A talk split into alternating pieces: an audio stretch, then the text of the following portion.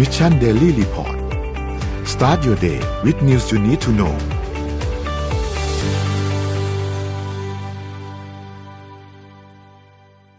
สวัสดีครับ สวัสดีครับชนนท์สวัสดีพี่ปิ๊กครับ ครับ วันนี้สามคนออริจินัลมาสัปดาห์ละครั้งเหมือนเคยนะฮะ เราจะค่อยๆ ไปอัปเดตเรื่องราวต่างๆ กันนะครับ เห็นพี่พี่ยิ้มมุมปากแล้วหนูก็ยิ้มด้วย เขาเรียกง้างเขาเรียกง้างไม่ได้ยินง้างนะอะ ครับอะโอเคเดี๋ยววันนี้ครัเราบค่อยๆไปอัปเดตเรื่องราวต่างๆกันครับว่ามีอะไรเกิดขึ้นบ้างในช่วง 24 ชั่วโมงที่ผ่านมานะครับ รวมถึงงาน WWDC เมื่อคืนนี้ด้วยนะฮะที่หลังจากง้างรอกันมานาน MacBook Air ก็ได้เห็นกันสักทีนะครับ MacBook Air เออ X2 นะครับ เดี๋ยวเราก็ค่อยไปฟังกันเล่าว่ยาวเลยเดี๋ยวจะเล่ายาวมอะไปดูตัวเลขกันก่อนครับ ตัวเลขล่าสุดนะครับเราฉีดวัคซีนเพิ่มไปได้ประมาณ 30,000 โดสนะครับแล้วก็เป็นเข็มที่3เนี่ยประมาณ 20,000 โดส ก็รวมๆแล้วฉีดไป 41.1%ของประชากรนะครับสำหรับตัวเข็มบูสเตอร์นะครับไปดูถัดมาครับสถานการณ์ผู้ป่วย ผู้ติดเชื้อรายใหม่เนี่ยมีเพิ่มเติมมาประมาณ 2,000 กว่าคนนะครับแล้วก็ตัวเลข 2,000 กว่าคนอันนี้เนี่ยก็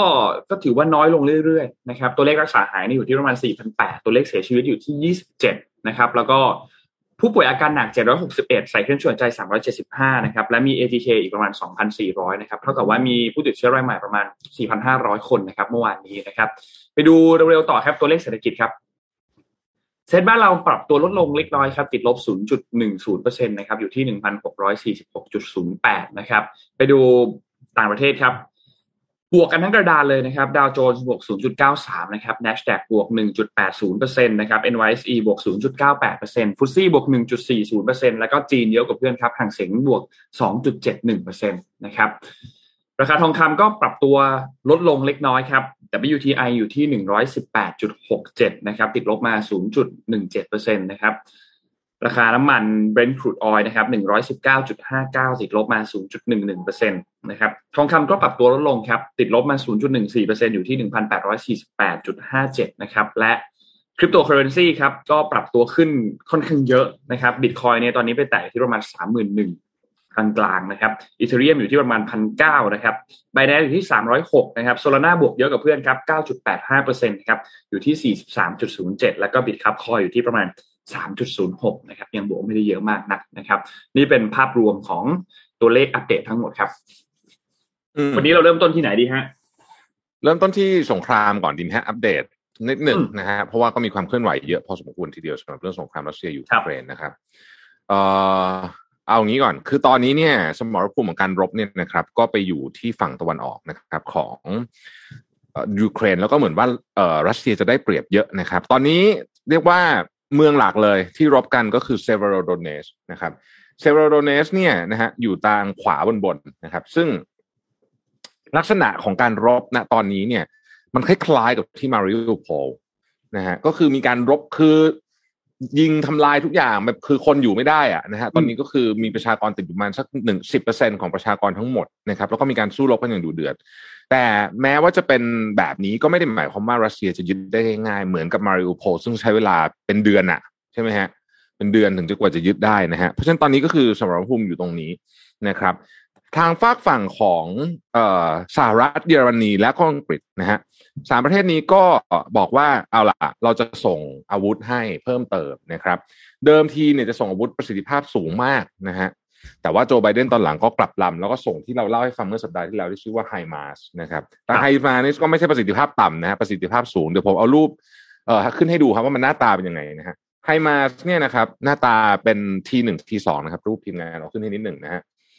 เอ่อเนี่ยนะฮะคือมันเป็นรถ มันมันเอ่อเรียกว่าเป็นรถบรรทุกก็ได้นะแบบเนี้ยนะฮะแล้วก็จรวดอยู่ข้างหลังนะฮะแล้วก็ยิงได้ต่อเนื่องด้วยนะฮะมันก็จะมีหลายรุ่นหลายเรนจ์ต่างๆนานานะครับเอ่ออังกฤษก็จะส่งคล้ายๆแบบนี้ให้ชื่อ M270 นะฮะไอ้พวกนี้เนี่ยมันเป็นเอ่อขีปนาวุธเคลื่อนที่พิสัยกลางนะครับ ซึ่งเนื่องเนื่องอยู่บนรถก็โมบายถูกไหมขับเลยไปที่ไหนก็ได้นะครับครับ อันเนี้ยรัสเซียไม่พอใจมาก เพราะต่อให้เขาลด เรียกว่าระยะการยิงเนี่ยหรือประมาณสักแปดสิบกิโลเมตรเนี่ยนะครับแต่ก็ไม่ได้หมายความว่าจะยิงเข้าไปที่รัสเซียไม่ได้ เพราะว่า 80 กิโลเมตรขับไปจอดชายแดนก็ยิงเข้าไปได้ไกลพอสมควรทีเดียวนะฮะเเพราะฉะนั้นเนี่ยอันนี้รัสเซียไม่พอใจมาก แล้วก็บอกว่าจะเพิ่มจุดโจมตี คือจะโจมตีจุดใหม่ๆนะฮะซึ่งรัสเซียก็ได้ทำจริงๆ เพราะว่ามีการยิงจรวดใส่กรุงเคียฟเป็นครั้งแรกในรอบ อืเดือนกว่ามั้งฮะไปที่สถานีรถไฟ ซึ่งเขาบอกว่าที่เนี่ยเป็นที่ที่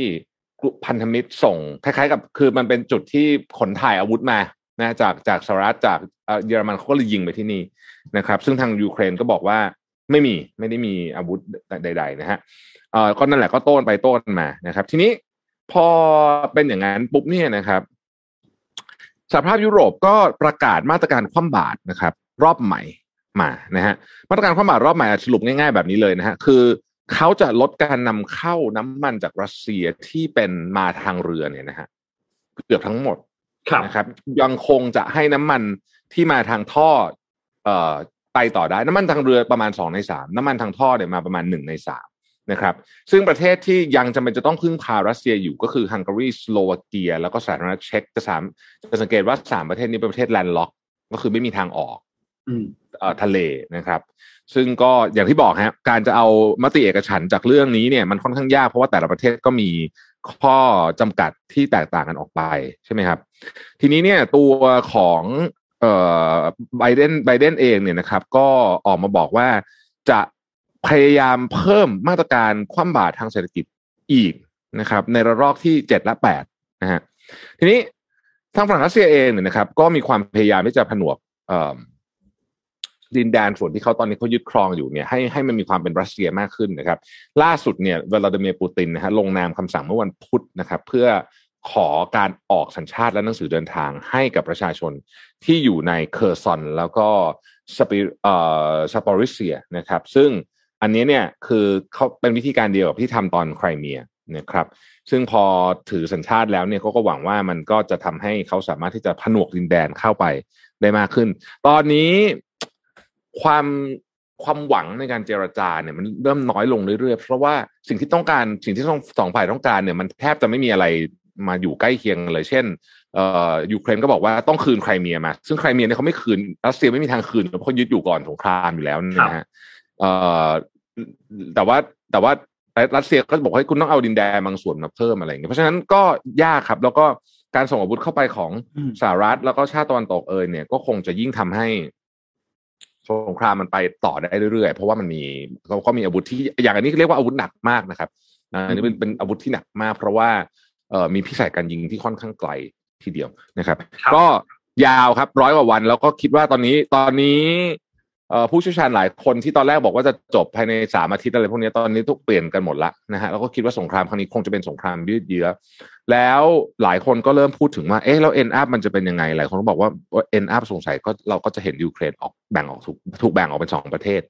อืมก็คือยูเครนตะวันออกและยูเครนตะวันตกนะครับ เอ่อคุ้นๆเหมือนย้อนกลับไปเจ็ดสิบปีที่แล้วเนาะครับนะฮะ โอเค ก็ทีนี้แน่นอนฮะสงครามยูเครนมันก็ไม่ได้มาพร้อมกับแค่เรื่องสงครามอย่างเดียวมันมาพร้อมกับเรื่องอื่นด้วยเพราะฉะนั้นผมสรุปรวดเดียวเลยแล้วกันนะครับ จะได้เล่าแบบยาวๆไปเลยนะฮะคือเรื่องเศรษฐกิจตอนนี้เนี่ยเมื่อสัปสุดสัปดาห์ที่ผ่านมาเนี่ยนะครับ The Economist ก็มีรายงานฉบับหนึ่งออกมาน่าสนใจนะฮะซึ่งผมอยากให้ทุกคนเนี่ยค่อยๆฟังกันไปแล้วค่อยๆคิดตามไปนะครับคือรายงานฉบับนี้ของ The Economist เนี่ยเขาไปสัมภาษณ์ CEO ของ Fortune 500เอ่อ มาเกือบทุกคนเลยมั้งรู้สึกนะฮะแล้วทุกคนสามในสี่เห็นตรงกันว่าปีหน้าเนี่ย recession แน่นอนนะฮะแต่เดี๋ยวผมจะค่อยๆเล่าให้ฟังว่าสาเหตุมันเกิดขึ้นจากอะไรนะครับ เรามาเริ่มดูจากเรื่องของวิกฤตการอาหารก่อนเพราะทุกอย่างมันเกี่ยวกันหมดเลยนะฮะวิกฤตการอาหารนะครับ ภาพถัดไปเนี่ยนะฮะในช่วงที่ผ่านมาเนี่ยนะฮะนะสิ่งที่เราเรียกว่า global food price index คือดัชนีราคาอาหารโลกนะครับ มันขยับขึ้นไปเนี่ย สูงที่สุดเรียกว่าเป็นประวัติการ นะครับ เราจะเห็นว่าอินเด็กซ์ก็คือมันเป็นดัชนีเขาก็รวมหลาย ๆ อย่างเข้ามานะครับ ปี 2022 เนี่ยซัดเข้าไป 159 กว่า ตอนนี้ลงมานิดหนึ่งนะฮะ สูงที่สุดนะฮะ อยากให้จำตัวเลขนี้ไว้นะครับ อะ ต่อไปนะฮะ ภาพต่อไป นะครับ อะ มาดูราคาว่ามันทำไมมันขึ้นเยอะ อะทำไมมันขึ้นเยอะนะครับ นี่ราคาพี่ปิ๊กนนนี่คือข้าวสาลีนะฮะ ปีนี้บวกไปแล้ว 58เปอร์เซ็นต์นะฮะแล้วถ้าเกิดย้อนหลังกลับไปเนี่ยขึ้นมาหลายเท่าตัวนะฮะต้องพูดเป็นหลักเท่าตัวเลยนะหนักมากจริงข้าวสาลีนะฮะ ข้าวสาลีนี้ไม่ใช่แค่คนกินนะครับ เป็นส่วนบางส่วนก็เป็นอาหารสัตว์ด้วย ต่อมาเป็นเอ่อข้าวโพดครับ ถัดไปนะฮะข้าวโพดนะฮะข้าวโพดเนี่ย ก็ขึ้นไปสิบกว่าเปอร์เซ็นต์แต่ว่าสิบกว่าเปอร์เซ็นต์ก็จริงแต่ว่าถ้าดูย้อนกลับไปก็เยอะกว่านั้นนะครับ ต่อไปก็จะเป็นตัวของออะไรล่ะถั่วเหลืองฮะอันนี้ก็ทำอาหารสัตว์เยอะถั่วเหลืองก็ขึ้นสิบกว่าเปอร์เซ็นต์เช่นกันนะครับ ทีนี้แล้วทำไม ครั้งนี้ยูเครนกับรัสเซียถึงสร้างไม่ใช่อย่าอย่าไปเรียกว่าสร้างเลยคือเหตุการณ์นี้มันถึงสร้างความปั่นป่วนที่เกี่ยวข้องกับอาหารเยอะมาดูภาพต่อไปแล้วจะตอบคำถามนี้ได้เลยนะฮะภาพต่อไปเนี้ยนะครับพี่ปิ๊กพี่ปิ๊กนนเห็นไหมข้าวสาลีเนี่ยนะส่งออกนะครับยูเครนกับรัสเซียรวมกัน 27%คือหนึ่งในสี่ของโลก ลองคิดดูว่าคุณถูก disrupt อาหารเป็นหนึ่งในสี่ของอาหารที่สำคัญที่สุดของที่คนกินเยอะที่สุดอย่างหนึ่งของโลกคือข้าวสาลีเนี่ยหายไปหนึ่งในสี่นะมันจะไม่ คริสิสได้ไงถูกไหมข้าวบาเล่เนี่ยสามสิบสามเปอร์เซ็นตนะฮะอืมเอ่อเรฟซีดสิบสองอย่างเงี้ยนะครับมันมันก็นั่นมากนะฮะนี้ไปดูราคาปุ๋ยฮะราคาปุ๋ยผมไม่แยกรายตัวนะ ผมเอาทั้งอินเด็กซ์มาเลยนะครับ รวมๆก็คือขึ้นสามเท่านะฮะที่ปุ๋ยขึ้นสามเท่าพี่ปิ๊กนนท์มันจะเกิดอะไรขึ้นนะ ก็คือ คนก็ใส่ปุ๋ยน้อยลงถูกไหม อ่าอันนี้มันแน่นอนแน่นอนอยู่แล้วหรือบางคนคือแบบถ้าปุ๋ยแพงขนาดนั้นเลิกปลูกเลยดีกว่าใช่ไหมเพราะปุ๋ยเป็นวัตถุดิบสำเออเป็นต้นทุนสำคัญส่วนประกอบสำคัญตัวความสำคัญ ก็แน่นอนว่าฤดูการที่กำลังจะออกปีเนี้ย crop cycle ปีนี้เนี่ยนะฮะ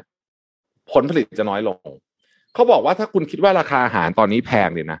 อันอันนี้ผมไม่ได้พูดเองนะครับบลูเบิร์กบอกต้นตอนนี้เขาบอกว่าเป็น baby baby อืมเทียบอย่างนี้แล้วกันนะฮะเป็นเขาไม่ได้พูดคำนี้หรอกแต่ว่าผมผมผมเปรียบเทียบให้ใช่ตอนนี้ baby ต้น รอไปดูตอน fall winter ปีเนี้ย นั่นแหละของจริงอืมนะฮะจะไปอีกไกลจะไปอีกไกลนะครับ เพราะถ้าเกิดดูราคาดัชนีปุ๋ยเนี่ยนะที่เราให้ดูวันนี้เนี่ยสามเท่าแล้วนะครับ วันนี้สามเท่าแล้วนะฮะทีนี้ผมอยากจะชวนดูรูปนี้น่าสนใจ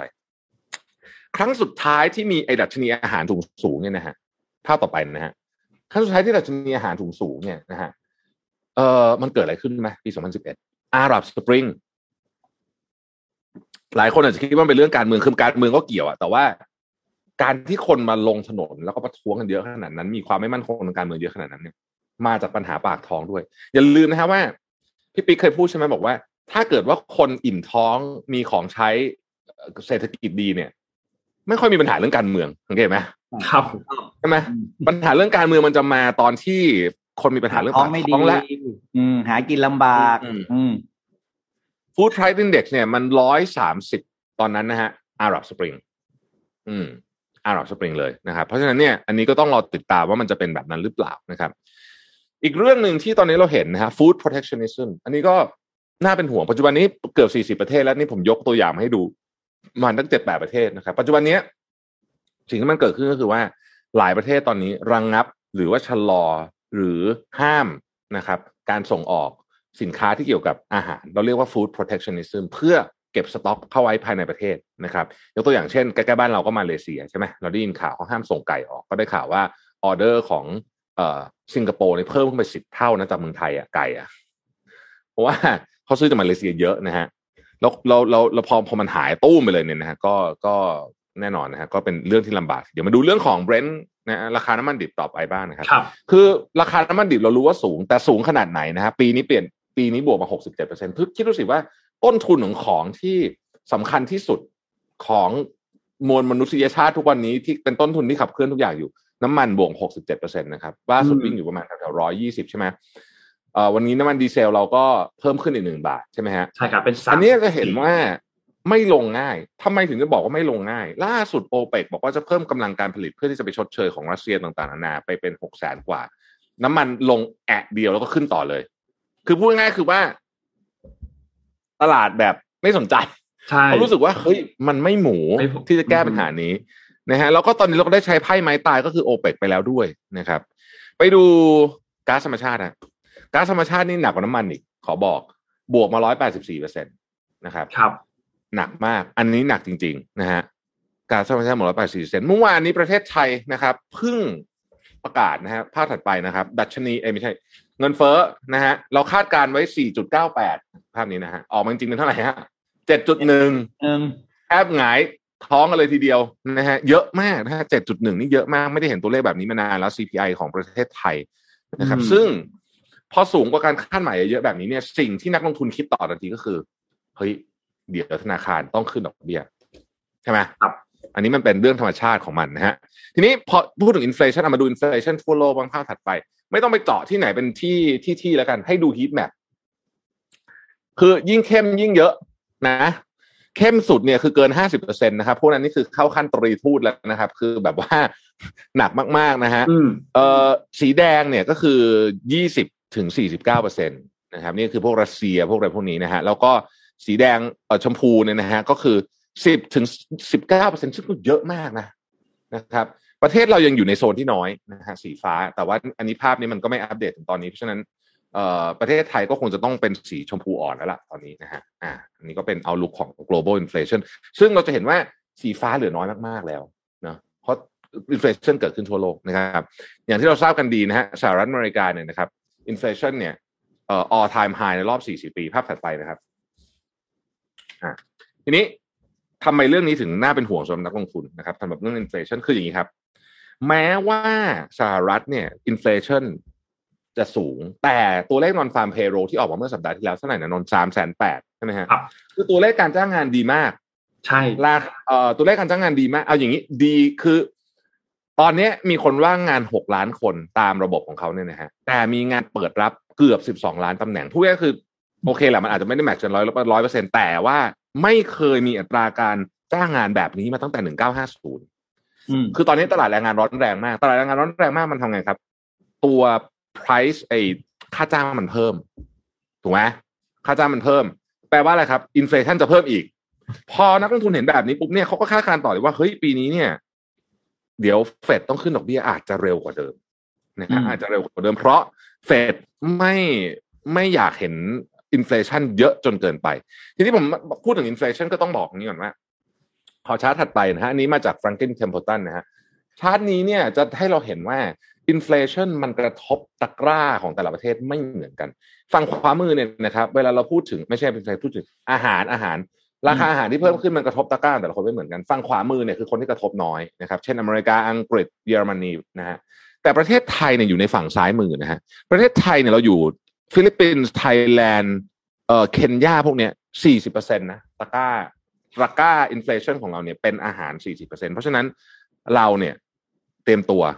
ยังไม่เห็นชัดอย่างที่บอก ตอนนี้ยัง baby อยู่นะฮะของจริงสิ้นปีนะครับ ทีนี้หากว่าขึ้นนี่ไงแขนหากว่าเฟดขึ้นดอกเบี้ยแล้วเนี่ยนะให้ดูภาพถัดไปนะฮะ มันจะช่วยเรื่อง inflation จริง ๆ หรือเปล่านะครับ รูปนี้คือรูปที่เจอร์โรมพาวเวลเอามาเลยผมก็เอามาด้วยเหมือนกันเนี่ยนะฮะแกก็วงบอกว่าเฮ้ยนี่ไงขึ้นดอกเบี้ยสามครั้งแล้วก็โอเค สามารถจัดการได้ แต่สิ่งที่เจอร์โรมพาวเวลไม่ไม่ไม่แน่ใจแกพูดหรือเปล่าก็คือว่า อีกแปดครั้งเนี่ยครับ ขึ้นดอกเบี้ยแล้ว recession ไปเลยครับพูดง่ายๆก็คือว่านักเตะคนนี้สถิติไม่ค่อยดีเท่าไหร่นะฮะครับคือแปดต่อสามแปดเนี่ยขึ้นดอกเบี้ยปุ๊บ recession เลยนะฮะ recession เลยนี่คือหมายถึงว่าหลังจากนั้นสักปีหนึ่งนะฮะสามครั้งสำเร็จ soft landing ได้ เพราะฉะนั้นถ้าเกิดว่าเราจะหวัง soft landing นะฮะในวันนี้ในในรอบนี้ที่กำลังขึ้นดอกเบี้ยอยู่เนี่ยอัตราส่วนก็คือมีโอกาสสามต่อสิบเอ็ดอะว่างันเถอะนะครับนะฮะก็ประมาณสักสามสิบเปอร์เซ็นต์นะครับเอ่ออย่างที่บอกนะฮะเอ่อนักมวยคนนี้เอ่อสถิติอะไรนะ ไม่ค่อยดีเท่าไหร่ไม่ค่อยดีเท่าไหร่ปชนะไม่ค่อยดีเท่าไหร่นะ ชนะชนะสามแพ้แปดนะเยอะฮะมากเลยนะ แทงม้าผิดตัวตลอดคนนี้ครับชนะสามแพ้แปดอะภาพถัดไปนะฮะ อันนี้ก็เป็นอีกอันหนึ่งที่เขาไปสำรวจมาอันนี้ก็ไปสำรวจพวกนักลงทุนนะฮะ ถามว่าเฮ้ยอเมริกาจะ recession เมื่อไหร่เขาเขาไม่ได้ถามว่า recession หรือเปล่านะถามว่า recession เมื่อไหร่นะฮะเอ่อสิบห้าเปอร์เซ็นบอกปีนี้นะครับสี่สิบห้าเปอร์เซ็นบอกปีหน้านะฮะและยี่สิบเปอร์เซ็นบอกว่าสองพันยี่สิบสี่นั่นหมายความว่าคนส่วนใหญ่ที่เป็นมือโปรอยู่ในตลาดเนี่ยค่อนข้างจะ แน่นอนว่า recession แน่นะฮะค่อนข้างนะครับค่อนข้างมั่นใจ recession แน่นะครับ แต่อย่างไรก็ตามสิ่งที่น่าสนใจผมจะปิดท้ายด้วยอันนี้นะฮะเราจะไปต่อยออกข่าวอื่นละคือพี่ปิ๊กนนท์ดูรูปนี้นะฮะภาพถัดไปสุดท้ายนะฮะไม่ว่าจะ recession เป็น recession อะไรก็ตามเนี่ยนะฮะคนรวยรวยขึ้นตลอด และคาดการณ์ว่าจะรวยขึ้นในอัตราส่วนที่เร็วขึ้นด้วยหลังจากนี้นะครับจะเห็นว่ากลุ่มท็อปหนึ่งเปอร์เซ็นเนี่ยนะฮะครองสินทรัพย์อยู่ประมาณสามสิบเปอร์เซ็นของโลกนะฮะ ในขณะที่ชนชั้นกลางสี่สิบเปอร์เซ็นต์นะครองสินทรัพย์อยู่พอๆกัน นั่นคือปีหนึ่งเก้าแปดศูนย์นะครับ แต่ gap เนี้ยจะห่างเป็นสิบเลย ต่อจากนี้ไปประมาณสักสองสองพันสามสิบสองพันสี่สิบเนี่ยมันจะห่างเป็นสิบเลย นั่นหมายความว่าชนชั้นกลางจะมี wealth น้อยลง ในขณะที่ top หนึ่งเปอร์เซ็นต์ top ศูนย์จุดหนึ่งเปอะไรพวกเนี้ยจะมี wealth มากขึ้นนะฮะก็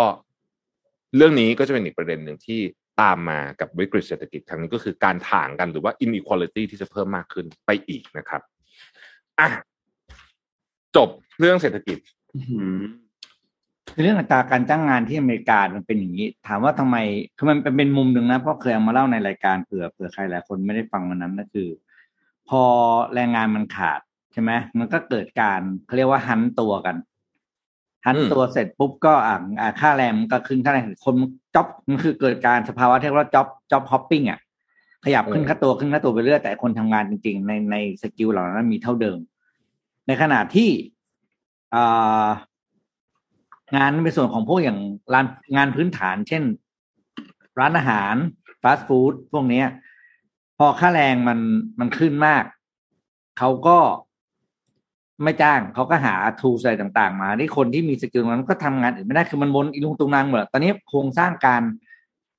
การจ้างงานที่มันการค่อนข้างป่วนมากนะเพราะว่าตำแหน่งตำแหน่งงานที่ต้องการไม่มีคนทำไอ้คนที่จะทำก็บางทีก็ไปหันไปทำอย่างอื่น ซึ่งไอ้สภาวะนี้มันมันสะท้อนมาที่เวียดนามด้วยเหมือนกันนั่นคือ ที่เวียดนามตอนนี้ที่แรงงานเริ่ม เริ่มนะเริ่มต้นที่จะบอกว่าคนเรียกว่าคนแรงงานวัยหนุ่มอะที่เพิ่งจบการศึกษาหรือว่าทำงานมาสี่ห้าปีที่เป็น worker หลัก ๆ เนี่ย ไม่เข้าโรงงานละเพราะว่าอยู่บ้านเล่นเกม ครับเล่นเกมเล่นเล่นเกมได้เงินเยอะกว่า แล้วงานก็ยิ่งทำอะไรโต เออเทรดเล่นคริปโตเล่นพวก pay to earn อะไรพวกนี้นะพอมันเป็นอย่างนั้นปุ๊บเนี่ย production คุณภาพมันก็เริ่มยิ่งยิ่งแย่ยิ่งสุดอย่างเงี้ย แต่ก็เฮ้ยรอบนี้มันมันอีรุงตุงนังพันพัวกันเป็นทุกอย่างจริงนะอย่างเมื่อก่อนเนี่ยมันไม่มีพวกอ่าวิธีการหาไรายได้ที่อยู่บ้านหาเงินได้ไงเพราะฉะนั้นมันบังคับให้ทุกคนเนี่ยต้องออกจากบ้านเพื่อไปทำงานหาเติม แต่ดูเนี้ยมันไม่ใช่ละ มันกลายเป็นอยู่ที่ไหนก็ได้เงินนะที่มุมหนึ่งมันดีนะ แต่อีกมุมหนึ่งมันเอฟเฟกเรื่องของ production ที่มันเป็น foundation ของเศรษฐกิจเหมือนกัน จริงจริงอ่าก่อนจะไปข่าวชนต่อขออนุญาตแจกของก่อนนะฮะวันนี้ก็เหมือนเดิมมากติกาเดิม ไม่ต้องอธิบายกันมากแล้วนะครับ ก็วันนี้มีกล่องสุ่มหนังสือเหมือนเดิมครับ กล่องรางวัลละห้าเล่มนะ สมมูลนะ สมมูลมาปะเนี่ย มามามาสมมูลมาเห็นอยู่เห็นอยู่ อะสมมูลมา ห้าเล่มนะครับ แล้วก็รางวัลละห้าเล่มนะครับยี่สิบรางวัลรวมเป็นหนึ่งร้อยเล่มฮะลุยฮะยี่สิบรางวัลครับแทงด้วยนะครับ เปิดสาธารณะด้วยนะสมมูลจะได้ติดตามเก็บได้ครับ เล่นกันง่ายๆเลยแชร์แค่แชร์ก็พอ อืมอะเดี๋ยวนนพามาดูข่าวเมื่อเมื่อคืนนี้ครับ งาน WWDC 22 นะครับ 2022 เมื่อวานนี้เนี่ยจัดแบบออนไซต์แล้วนะครับ หลังจากที่จัดออนไลน์มาสักพักหนึ่งนะเพราะว่าติดโควิดนะครับเมื่อวานนี้เนี่ยก็จัดกันที่ Apple Park นะครับ โดยคือเขาก็จะมีจอใหญ่ ๆ อยู่ข้างหน้าเนี่ยนะครับ แล้วก็มีทิมคุกมีอะไรมาพูด แต่ว่าโดยหลักแล้วเนี่ยเป็นวิดีโอคือเป็นเป็นเป็นเขาเรียกว่าเป็นพรีชูตนะครับ ก็คือถ่ายไว้ก่อน แล้วก็มาเปิดให้ดูทีหลังเนี่ยนะครับ ซึ่ง ก็เป็นรูปแบบที่ Apple ทำมาโดยตลอดงานหลังๆ ช่วงหลังตั้งแต่มีโควิดมาก็ทำรูปแบบนี้มาโดยตลอดนะครับ แล้วก็ให้นักพัฒนาเนี่ยไปงานนี้เป็นงานหลักๆของนักพัฒนาเลยเพราะเขาจะเปิดตัวพวกซอฟต์แวร์เป็นหลักนะครับ แล้วก็จะมีนักข่าวที่ไปด้วยนะครับ ถ้าอันเนี้ยที่เห็นภาพอยู่ตรงนี้เลย นักพัฒนาจะอยู่ข้างโซนข้างหน้าหน้านะครับ แล้วก็นั่งตากแดดกันตรงนั้นเนี่ยแหละนะฮะโนไม่แน่ใจว่าอากาศอุณหภูมิเท่าไหร่แต่นั่งตากแดดนี้ถึงจะหนาวก็ร้อนอยู่ดีนะครับ แล้วก็ จะมีโซนข้างหลังๆเนี่ยจะเป็นนักข่าวนะครับ ทีนี้งานนี้เปิดตัวอะไรบ้างนะครับ แน่นอนครับ พอเริ่มงานต้นงานมาทีมคุกก็มาทักทายนะครับ แต่ว่าคนเราที่เห็นอยู่ทางบ้านเนี่ยก็จะเห็นแค่ภาพที่เป็นวิดีโอขึ้นมาเป็นทีมคุกขึ้นมาพูดเหมือนกันเนี่ยนะครับ ทีนี้เราเริ่มต้นกันที่ iOS ก่อน iOS ก็คือที่มันอยู่ใน iPhone เนี่ยนะครับเขาก็มีเพิ่มตัว เอ่อเขาเรียกว่าเป็น feature ของตัวหน้า lock screen ปกติแล้วเนี่ยเวลาเราเราใช้ lock screen เนี่ยนะครับ เราก็จะมีเต็มที่เราก็มีแค่นี้ เดี๋ยวให้ทุกท่านดูเดี๋ยวนะ เต็มที่ก็จะมีแค่แค่แค่อย่างนี้ แล้วก็ขึ้นเป็น notification มามีเวลาบอกใช่ไหมครับ แล้วก็มี background แต่ว่าตอนนี้เนี่ยมันจะสามารถปรับต่างๆ ได้มากขึ้น มันจะมี widget ที่เพิ่มเข้ามามากขึ้น ยกตัวอย่างเช่น ตัวสีข้างบนของตัวอักษรข้างบนตรงนี้ครับที่เป็นตัวเวลาตัวนาฬิกาอะไรต่างๆเนี่ยคุณปรับได้มันจะมีฟอนต์ให้เลือกเพียบ แล้วก็เลือกสีได้ คือมันสามารถเลื่อนแล้วก็เลือกเฉดสี น่าจะเลือกได้เป็นหลักล้านเฉดสีนะครับนนคิดว่าเยอะมาก แล้วก็ตัว notification ต่างๆเนี่ยปกติมันจะขึ้นอยู่ข้างบนด้านบนใช่ไหมแล้วสมมุติว่าเราตั้งรูปอะไรไว้ที่ lock screen เนี่ยมันก็จะบังหน้าล็อกสกรีนไปหมดเลย สมมุติเราตั้งหน้า ครอบครัวเราไว้ตั้งหน้าลูกไว้ตั้งหน้า ดาราที่เราชอบ หรือตั้งหน้านักแสดงที่เราชอบไว้เนี่ยมันก็จะบังหน้าหมดเลย แต่อันเนี้ยเขาจะขยับตัว notification เนี่ยลงมาด้านล่าง ให้มันไม่บังภาพนะครับ ก็คุณก็จะได้เห็นภาพที่คุณตั้งเนี่ยไวมากขึ้น แล้วมันก็จะมีวิดเจ็ตต่างๆ ที่เพิ่มเติมเข้ามาให้เขาเรียกว่ามีชีวิตชีวามากขึ้น คุณจะเห็นวิดเจ็ตต่างๆที่เป็นแบบดูสภาพอากาศ หรือถ้าคุณเรียก ที่ที่ต่างประเทศเขาจะฮิต Uber กัน คุณเรียก Uber มาเขาจะขึ้นเป็นสถานะของ Uber ด้านล่างเลยว่า Uber กำลังจะมาถึงในอีกกี่นาทีอะไรอย่างเงี้ย มันจะมีตัวนั้นนะเพิ่มขึ้นมาด้วย แล้วนอกจากนี้ก็จะมีเอ่อตัวที่เป็นแบบสมมติว่าคนเป็นคนติดตามกีฬามากดูบาสเกตบอลอย่างเงี้ยมันมีการทำแต้มกันทุกสิบวินาทีมีทำแต้มทำแต้ม มันก็จะมี live update ขึ้นมาตรงนั้นให้คุณ ซึ่งผู้พัฒนาเนี่ยเขาก็จะมีแจกตัวเขาจะให้ข้อมูลตัว API ไปด้วย สามารถที่จะไปเชื่อมข้อมูลกับตรงนี้ได้ให้แอปพลิเคชันของคุณเนี่ย มาโชว์ตัว notification หรือว่าใช้เป็นตัว widget ต่างๆ ตรงนี้ได้นะครับ ซึ่งก็จะทำงานร่วมกันกับพวกตัวระบบของ Focus Focus เนี่ยก็จะมีพวก do not disturb ตัว working ตัว sleep ตัวอะไรอย่างเงี้ยที่มันจะมาตั้งให้คุณเนี่ยโฟกัสกับงานโฟกัสกับสิ่งที่คุณทำอยู่ได้มากขึ้น ก็ค่อนข้างน่าสนใจสำหรับตัวนี้ของ iOS ที่เป็น lock screen นะครับแล้วก็เพิ่ม featureของ iMessage iMessage เนี่ยฮิตมากที่ต่างประเทศที่ไทยอาจจะไม่ฮิตเท่า กับ Line WhatsApp ไทยน่าจะน้อยมากๆนะครับ แต่ว่า iMessage ที่นู่นเนี่ยเขาค่อนข้างได้รับความนิยมนะครับ iMessage ก่อนหน้านี้เนี่ย มันแก้ไขข้อความไม่ได้ คือสมมติคุณพิมพ์ไปแล้วคุณพิมพ์ผิดอย่างเงี้ย มันแก้ไขไม่ได้ อันเนี้ยตั้งมีฟีเจอร์ใหม่แก้ไขได้แล้ว อันเซนข้อความได้แล้ว แล้วก็กด mark as unread ได้นะครับ คือคุณกดกดเข้าไปอ่านแล้ว แล้วคุณก็เออโอเค ยังไม่มีเวลาตอบคุณ mark as unread ไว้ก่อนก็คือ เดี๋ยวค่อยกลับมาตอบทีหลังเนี่ยก็สามารถทำได้ ซึ่งจะเห็นว่า หลายๆฟีเจอร์เนี่ยแอปอื่นเขาทำกันได้นานแล้วนะครับ iMessage เพิ่งเพิ่งมาทำได้ไม่นานนี้นะครับ นอกจากนี้ฮะเอ่อก็มีการปรับปรุงพวกระบบการพิมพ์ด้วยเสียงต่างๆ ให้สามารถคือปกติแล้วพอคุณจะตั้งให้มันเอ่อพิมพ์ตามที่คุณพูดอะคุณจะทำอย่างอื่นไม่ได้ คุณจะเลื่อนดูอย่างอื่นไปด้วยอะไม่ได้ อันเนี้ยสามารถที่จะทำได้แล้วพร้อม ๆ กัน สมมติว่าคุณพูดไปแล้วมันผิดอย่างเงี้ย คุณแก้ได้เลย ไม่ต้องรอพูดจนจบประโยค แล้วค่อยไปแก้ทีเดียวมันก็เพิ่ม feature ต่างๆขึ้นมา แล้วก็มีพวก Live Text ต่างๆ คือถ้าใครใช้ตัว iOS ใช้ iPhone เนี่ยเวลาคุณถ่ายภาพสมมติคุณถ่ายหน้าหนังสือมาหน้าหนึ่งเนี่ยคุณสามารถ copy text ได้เลยจากภาพ โดยที่ไม่ต้องมานั่งพิมพ์ใหม่เอง คุณกด copy ได้เลย อันเนี้ยก็จะเพิ่มเติมไปในวิดีโอ คือถ้าสมมติว่ามาในวิดีโอเนี่ย คุณสามารถ copy ได้เหมือนกัน อ่าก็เพิ่มเพิ่มฟีเจอร์ตรงเนี้ยเข้ามานะครับ แล้วก็เพิ่มเรื่องของการขยายของตัว Apple Map นะครับ แล้วก็ตัว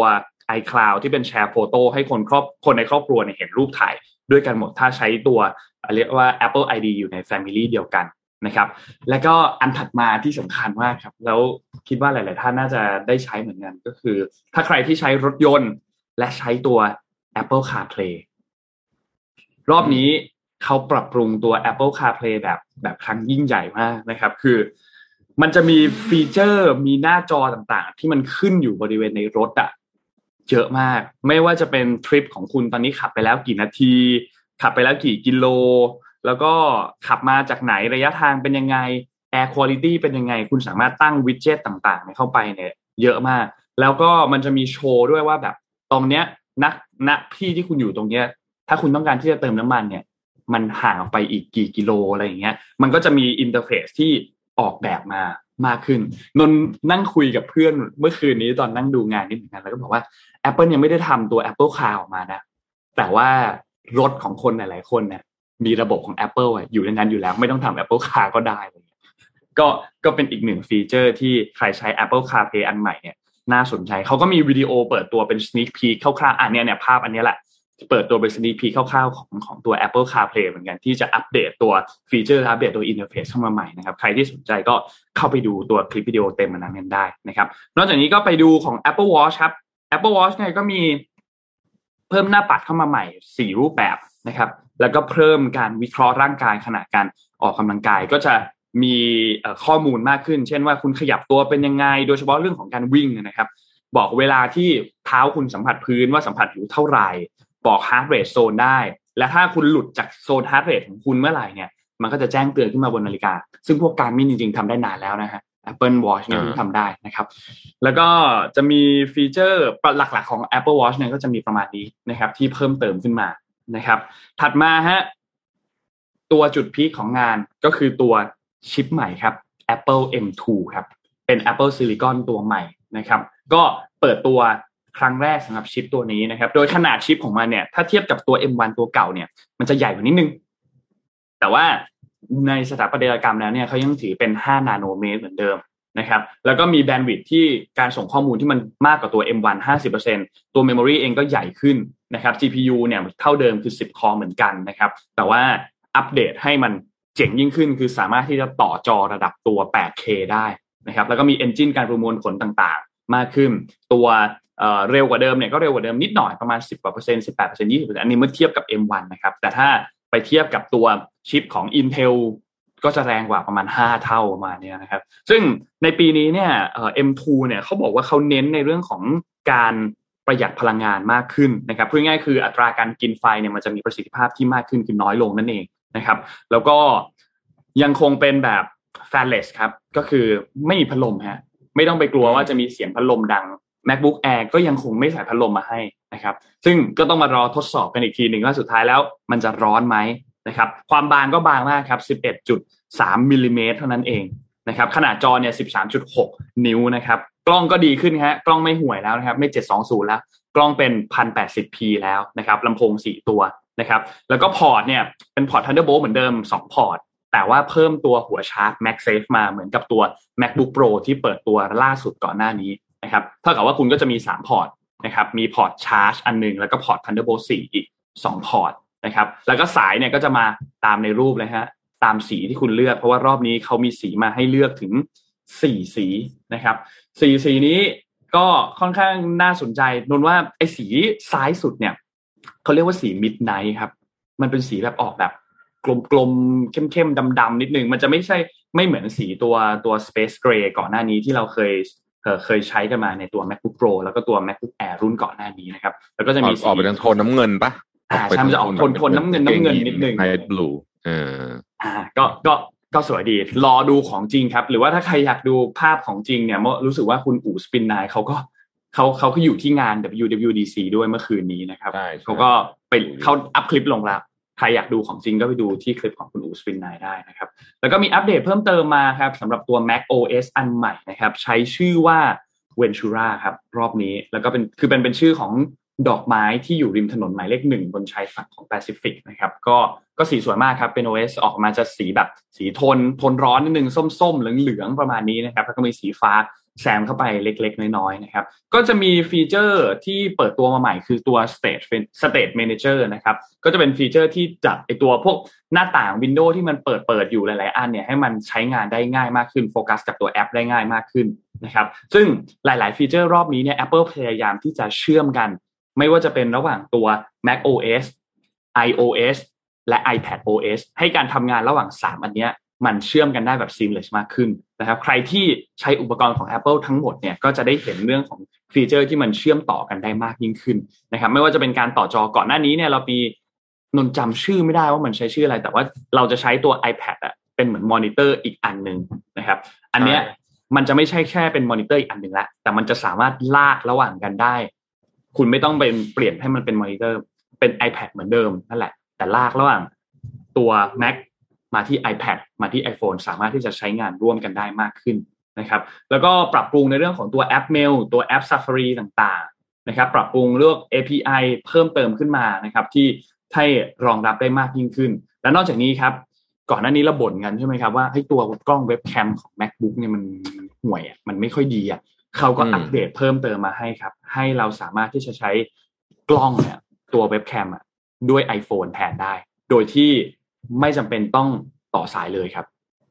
คือคุณก็เอาสมมุติคุณมี MacBook คุณก็เอาโทรศัพท์เนี่ยมาวาง แล้วก็ใช้กล้องของอันเนี้ยในการที่จะถ่ายรูปตัวคุณ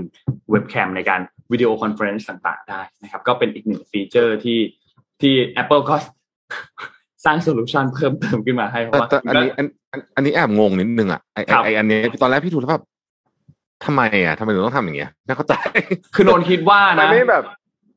เออมันดูยุ่งไหมนนนนคิดว่ามันมันมันได้ได้สองโดยกำลังคิดนึกนึกภาพของสองสถานการณ์อ่านนดูก่อนสถานการณ์แรกก็คือ คือกล้องคุณห่วยมาก กล้องกล้องกล้องกล้องห่วยมากแล้วแบบว่า ก็ใช้อันนี้กล้องดีขึ้นนี่คือหนึ่งกับสองคือด้วยการด้วยความที่มันไม่ต้องต่อสายเนี่ย คุณสามารถที่จะยกกล้อง แล้วถ่ายตรงนู้นตรงนี้ให้ดูเพิ่มเติมได้มากกว่าที่คุณจะต้องถือตัว macbook แล้วหันกล้องไปหันเครื่องไปเครื่องมาก็อาจจะยากกว่า ก็ ก็อาจจะเป็นอีกอีกรูปแบบหนึ่งอ่าโอเคโอเคโอเค make sense make sense อ่าก็ไปตั้งขาตั้งกล้องมุมสวยๆได้ อ่า เพิ่มเติมขึ้นมาได้เพิ่มเติมขึ้นมาอ่ามันซึ่งเหมือนซึ่งเราคิดว่าเขาก็คงขายอุปกรณ์นะที่ที่เป็นแบบว่าไว้ตั้ง iPhone บนจออะไรอย่างเงี้ยก็อาจจะมีเพิ่มขึ้นมาที่ไอะอย่างในรูปอะไรอย่างเลยมันอาจจะเป็นงี้เปล่า คือมันเหมือนให้เรามีกล้องสองตัว เราทำเราทำวิดีโอคลิปตัวเองอะเรามีกล้องสองมุมไง ครับ กล้องกล้องที่ตัว macbook เครื่องก็เป็นกล้องตรง แล้วก็เอา iPhone มาวางข้างๆ แล้วก็มาตัดต่อทีหลังได้ไง อืมอืมอืมถ้าเกิดใช้กับโปรแกรมไม่พเซวนกไม่เซนไม่เซนอ่าถ้าทำอย่างนั้นได้ไม่เซนอะเข้าใจโปรแกรมเข้าใจอะไรนะ อะไรพวกกับโปรแกรมอย่าง OBS หรืออะไรที่เขามาพี่เรียกไม่ถูกอะโปรแกรมที่เขาไว้ตัดต่ออะเรียกชื่อไม่ถูกอะก็อาจจะเป็นอย่างนี้ได้ไงแต่เท่าที่ดูเนี่ยยิ่งยิ่งดูนะยิ่ง Apple ยิ่งออกมานะเขายิ่ง ยิ่งพันให้เราออกจากเขาไม่ได้เนาะอ่าใช่ใช่แล้วก็เออมันออกออกออกยากครับ เข้าแล้วออออกกระบบยากจริงไปไหนไม่ได้แล้วอะออกยากจริงฮะอันนี้แต่ถ้าถ้ามีอย่างนี้เนี่ยไอ้บริษัททำเว็บแคมนี่เหนื่อยเลยนะ หมายถึงว่าใช่พอพอมาคิดมุมนี้ปุ๊บก็ก็ไม่ต้องพกกล้อง เพราะแต่ก่อนอ่าเดี๋ยวนี้ไม่พกกล้องเวลาผมไปต่างจังหวัดไม่ผต้มองต้องแล้วพกกล้องไปอะ เพราะว่าเพราะว่ามันใช้กล้องจากคอมไม่ได้ฮะตอนนี้ไม่ต้องพกแล้วอะแค่เอาขาตั้งกล้องมันก็ซึ่งอันเนี้ยมันจะสอดคล้องกับเรื่องเรื่องวันก่อนอ่านเห็นเห็นข่าวเรื่องหนึ่งแต่ว่ามันก็ไม่ใช่เรื่องใหญ่เลยมากก็เลยไม่ได้เอามาเล่าให้ฟังก็คือซีอของโซนี่อะอืมหมอกมาให้เหมือนกับเขาออกมาให้สัมภาษณ์แล้วก็คุยคุยวิชั่นของเขาเขาบอกว่า อีกไม่เกิน สองสามปีเขาบอกว่า DSLR จะแพ้โทรศัพท์ ในเรื่องของการถ่ายรูปอืมเขาบอกโซนี่บอกว่ายอมรับแล้วว่าแพ้แน่นอนประมาณสองสามปี นี่ขนาดซีอโซนี่นะ ซึ่งเราก็รู้ว่าโซนี่เป็นกล้องที่มีเทคโนโลยีล้ำกว่าคนอื่นค่อนข้างเยอะ ครับก็เป็นไปได้แล้วถ้าเห็นข่าวนี้มายิ่งยืนยันได้ว่าต่อไปเนี่ย คนที่ทำกล้องเว็บแคมหรือว่าตัวอีเวนต์กล้องใหญ่ๆที่เราซื้อมาถ่ายงานกันเนี่ยเฮ้ยอาจจะอาจจะสู้ไม่ได้จริงๆนะต้องยอมแพ้โทรศัพท์จริง ใช่ใช่น่าสนใจว่ากอันเนี้ยๆอืมแล้วก็อีกอันหนึงก็คือตัว iPad OS นะครับ ที่หลักๆแล้วเนี่ยคือเขาก็ต้องพยเขาเขาพยายามที่จะให้ทั้ง 3 ระบบอะมาเชื่อมต่อกันให้ได้นะครับ iPad iPhone แล้วก็ตัว Mac เนี่ยนะครับ ให้ฟีเจอร์ที่มันสามารถใช้ร่วมกันได้นะครับ แล้วก็คืออันนี้หลักๆ ก็จะมีอันหนึง คือสมมติว่าคุณใช้ iPad แล้วคุณ FaceTime หรือวิดีโอคอลคุยกันประชุมงานกันอยู่เนี่ยในทีมในอืมกลุ่มเนี่ยห้าคนสิบคนแล้วแต่คุณสามารถที่จะทำงานร่วมกันคือคุณวาด บนจอ iPad ของคุณ แล้วให้คนที่ video conference อยู่ด้วยกันเนี่ยเห็นด้วยว่าคุณวาดอะไรอยู่ แล้วมันก็จะเพิ่มมิติใหม่ ๆ ของการแก้งาน เช่น call ไปแก้งานกันไป เปิดแท็บให้เห็นกันตรงนั้นเลย เหมือนเหมือนคุณทีมสปีกเข้าไปอะไรอย่างเงี้ยก็ก็ก็เป็นอีกหนึ่งรูปแบบอันหนึ่งซึ่งเขาเขาก็ก็เน้นฟีเจอร์ด้านการทำงานบน iPad ให้ได้ มากยิ่งขึ้นด้วย แล้วก็ให้มันทำงานได้หลากหลายรูปแบบมากขึ้นนะครับ ก็คิดว่าใครที่ใช้ตัวหลาย ๆ รุ่นอยู่เนี่ยนงคิดว่าน่าจะน่าน่าจะน่าจะชอบครับสำหรับการเปิดตัวในครั้งนี้ นี่เป็นเพียงแค่ตัวฟีเจอร์หลัก ๆ ที่มาจากฝั่งของ Apple เท่านั้น แต่มันยังมีฟีเจอร์ที่ นักพัฒนาต่างๆ สามารถไปเชื่อมตัว API แล้วก็พัฒนาตัวแอปพลิเคชันของตัวเองให้เชื่อมกับตัวฟีเจอร์ใหม่ๆ ของทางเอ่อ Apple ด้วยเหมือนกันนะครับ เพราะฉะนั้นก็ใครที่ใช้อยู่ตอนนี้รอติดตามกันครับ น่าจะได้ใช้กันภายในปีนี้แหละสำหรับตัว OS ใหม่ๆ ต่างๆ ของทุกตัวเลย Mac OS iOS Watch OS iPad OS นะครับ แล้วก็รวมถึงตัว MacBook ด้วย ราคาไทยเนี่ยเปิดแล้วนะครับ รู้สึกว่าจะอยู่ที่เริ่มต้นประมาณ 40,000 4,900นะครับถ้าเป็นราคานักศึกษานะครับ ซึ่งถ้าเทียบกับรุ่นก่อนแล้วเนี่ยมันก็แพงขึ้นประมาณหมื่นหนึ่งเหมือนกันนะ เทียบ M1 แรงอยู่แรงอยู่ M1 กับ M2 สำหรับแอป MacBook Air อย่างเดียวเนยนะครับ ก็ราคาแรงอยู่เพิ่มขึ้นมาแรงพอสมควรนะครับ แต่ก็แน่นอนแหละเร็วกว่าเดิมทุกด้านนะครับ อืม หน้าตาสวยดีครับไปดูไปดูช่องพี่อู๋ได้อืมพี่อู๋แล้วของแม็กของแม็กของบอสเริ่มล้วนยังล้วนเลยใช่ไหม เอออย่าเพิ่งรวนเลยเพิ่งซื้อเพิ่งซื้อไม่กี่เดือนเองครั้งนี้เลยล้วนไม่ค่อยแบบทันทีเลยไม่ค่อยแบบ เออเออช่องมันมันเพิ่งซื้อเพิ่งซื้อใช่ปล่อยผ่านปล่อยผ่านปล่อยผ่านไปก่อนถ้าถ้าสักปีกว่าเนี่ยรวนเลยรวนเออเออครั้งนี้ต้องยได้อมครับครั้งนี้ไปดูปล่อยผ่าน อืมพาไปดูตัวเลขเศรษฐกิจที่ที่เวียดนามบ้างนะเห็นแล้วก็แบบแหมต้องบอกว่าต้องเอามาคุย เพราะว่าอดเป็นห่วงประเทศชาติประชาชนไม่ได้ เวียดนามเนี่ยเปิดเผยตัวเลขส่งออก ห้าเดือนแรกของปีออกมาแล้วนะครับ ก็ภาพรวมผมสรุปตัวเลขหลักๆให้ฟังแล้วกันเผื่อจะได้เอามาเทียบกับประเทศของเราว่าเราเป็นยังไงบ้างเดี๋ยวจะไปหามาให้อืมเวียดนามภาพรวมส่งออกนะครับห้าเดือนแรกเพิ่มขึ้นสิบเจ็ดเปอร์เซ็นตนะครับ โดยมูลค่าการส่งออกรวมตอนนี้เนี่ยก็คืออยู่ที่สี่สิบเอ็ดจุดสามพันล้านเหรียญสหรัฐนะครับ แล้วก็เป็นการเพิ่มขึ้นแปดจุดหกเปอร์เซ็นจากช่วงเดียวกันของปีก่อน โดย สินอ่าถ้าแยกออกมาเนี่ยแบบเป็นเป็นย่อยๆเนาะก็คือเรื่องของตัว แต่ละแต่ละประเภทสินค้านะครับ เอาเอาเป็นว่าเอางี้สำคัญมากที่รู้ก็คือ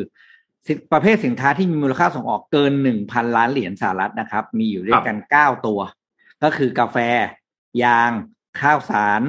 ถั่วไม่ถูก cashew nut นี่แหละเม็ดมะม่วงหิมพานต์เนาะครับผลไม้นะครับ ปลาดอลลี่ที่เรากินกันนี่แหละนะ กุ้ง ผลิตภัณฑ์ไม้แล้วก็ผลิตภัณฑ์ที่ใช้ในด้านอุปกรณ์การผลิตต่างๆนะครับ โดยตลาดการส่งออกของเวียดนามส่งออกไปไหน อันนี้คือรู้แล้วก็เซอร์ไพรส์มากก็คือมูลค่าการส่งออกทั้งหมดที่บอกไปเนี่ย 41.6%ส่งออกมายังประเทศในเอเชียด้วยกันเอง 30%ส่งไปอเมริกา 12%ไปยุโรป 1.7%เป็นโอเชียเนีย แล้วก็อีก 1%นิดๆไปที่แอฟริกา อืม คือน่าตกใจมากก็คือเอเชียกันเองเนี่ยซื้อเวียดนามกันหมด นนี้เขาจะส่งออกไปเรื่อยๆนะ อันนี้แปลว่าอะไรแปลว่า มันเริ่มเห็นเรื่องของความสามารถในการแข่งขันของเวียดนามที่สูงขึ้น คือต้องเข้าใจนะปกติการส่งออกมันต้องส่งออกข้ามทวีปเพราะว่าค่าแรงมันนี่น่าหรือว่าภูมิอากาศมันทำให้ไม่สามารถปลูกเกษตรแบบนั้นได้อะไรอย่างนี้นะ แต่เวียดนามซึ่งโอเค ภูมิอากาศต่างๆ ก็คือเหมือนเอเชียทั่วๆไปนี่แหละ ส่งออกชนะการผลิตภายในประเทศเหล่านั้นได้ เฮ้ยอันนี้ ต้องพูดภาษาวัยรุ่นเขาเรียกไม่ขำนะอืมเพราะว่าเขามาแรงจริง ๆ นะครับ แล้วก็อย่างที่เห็นก็คือ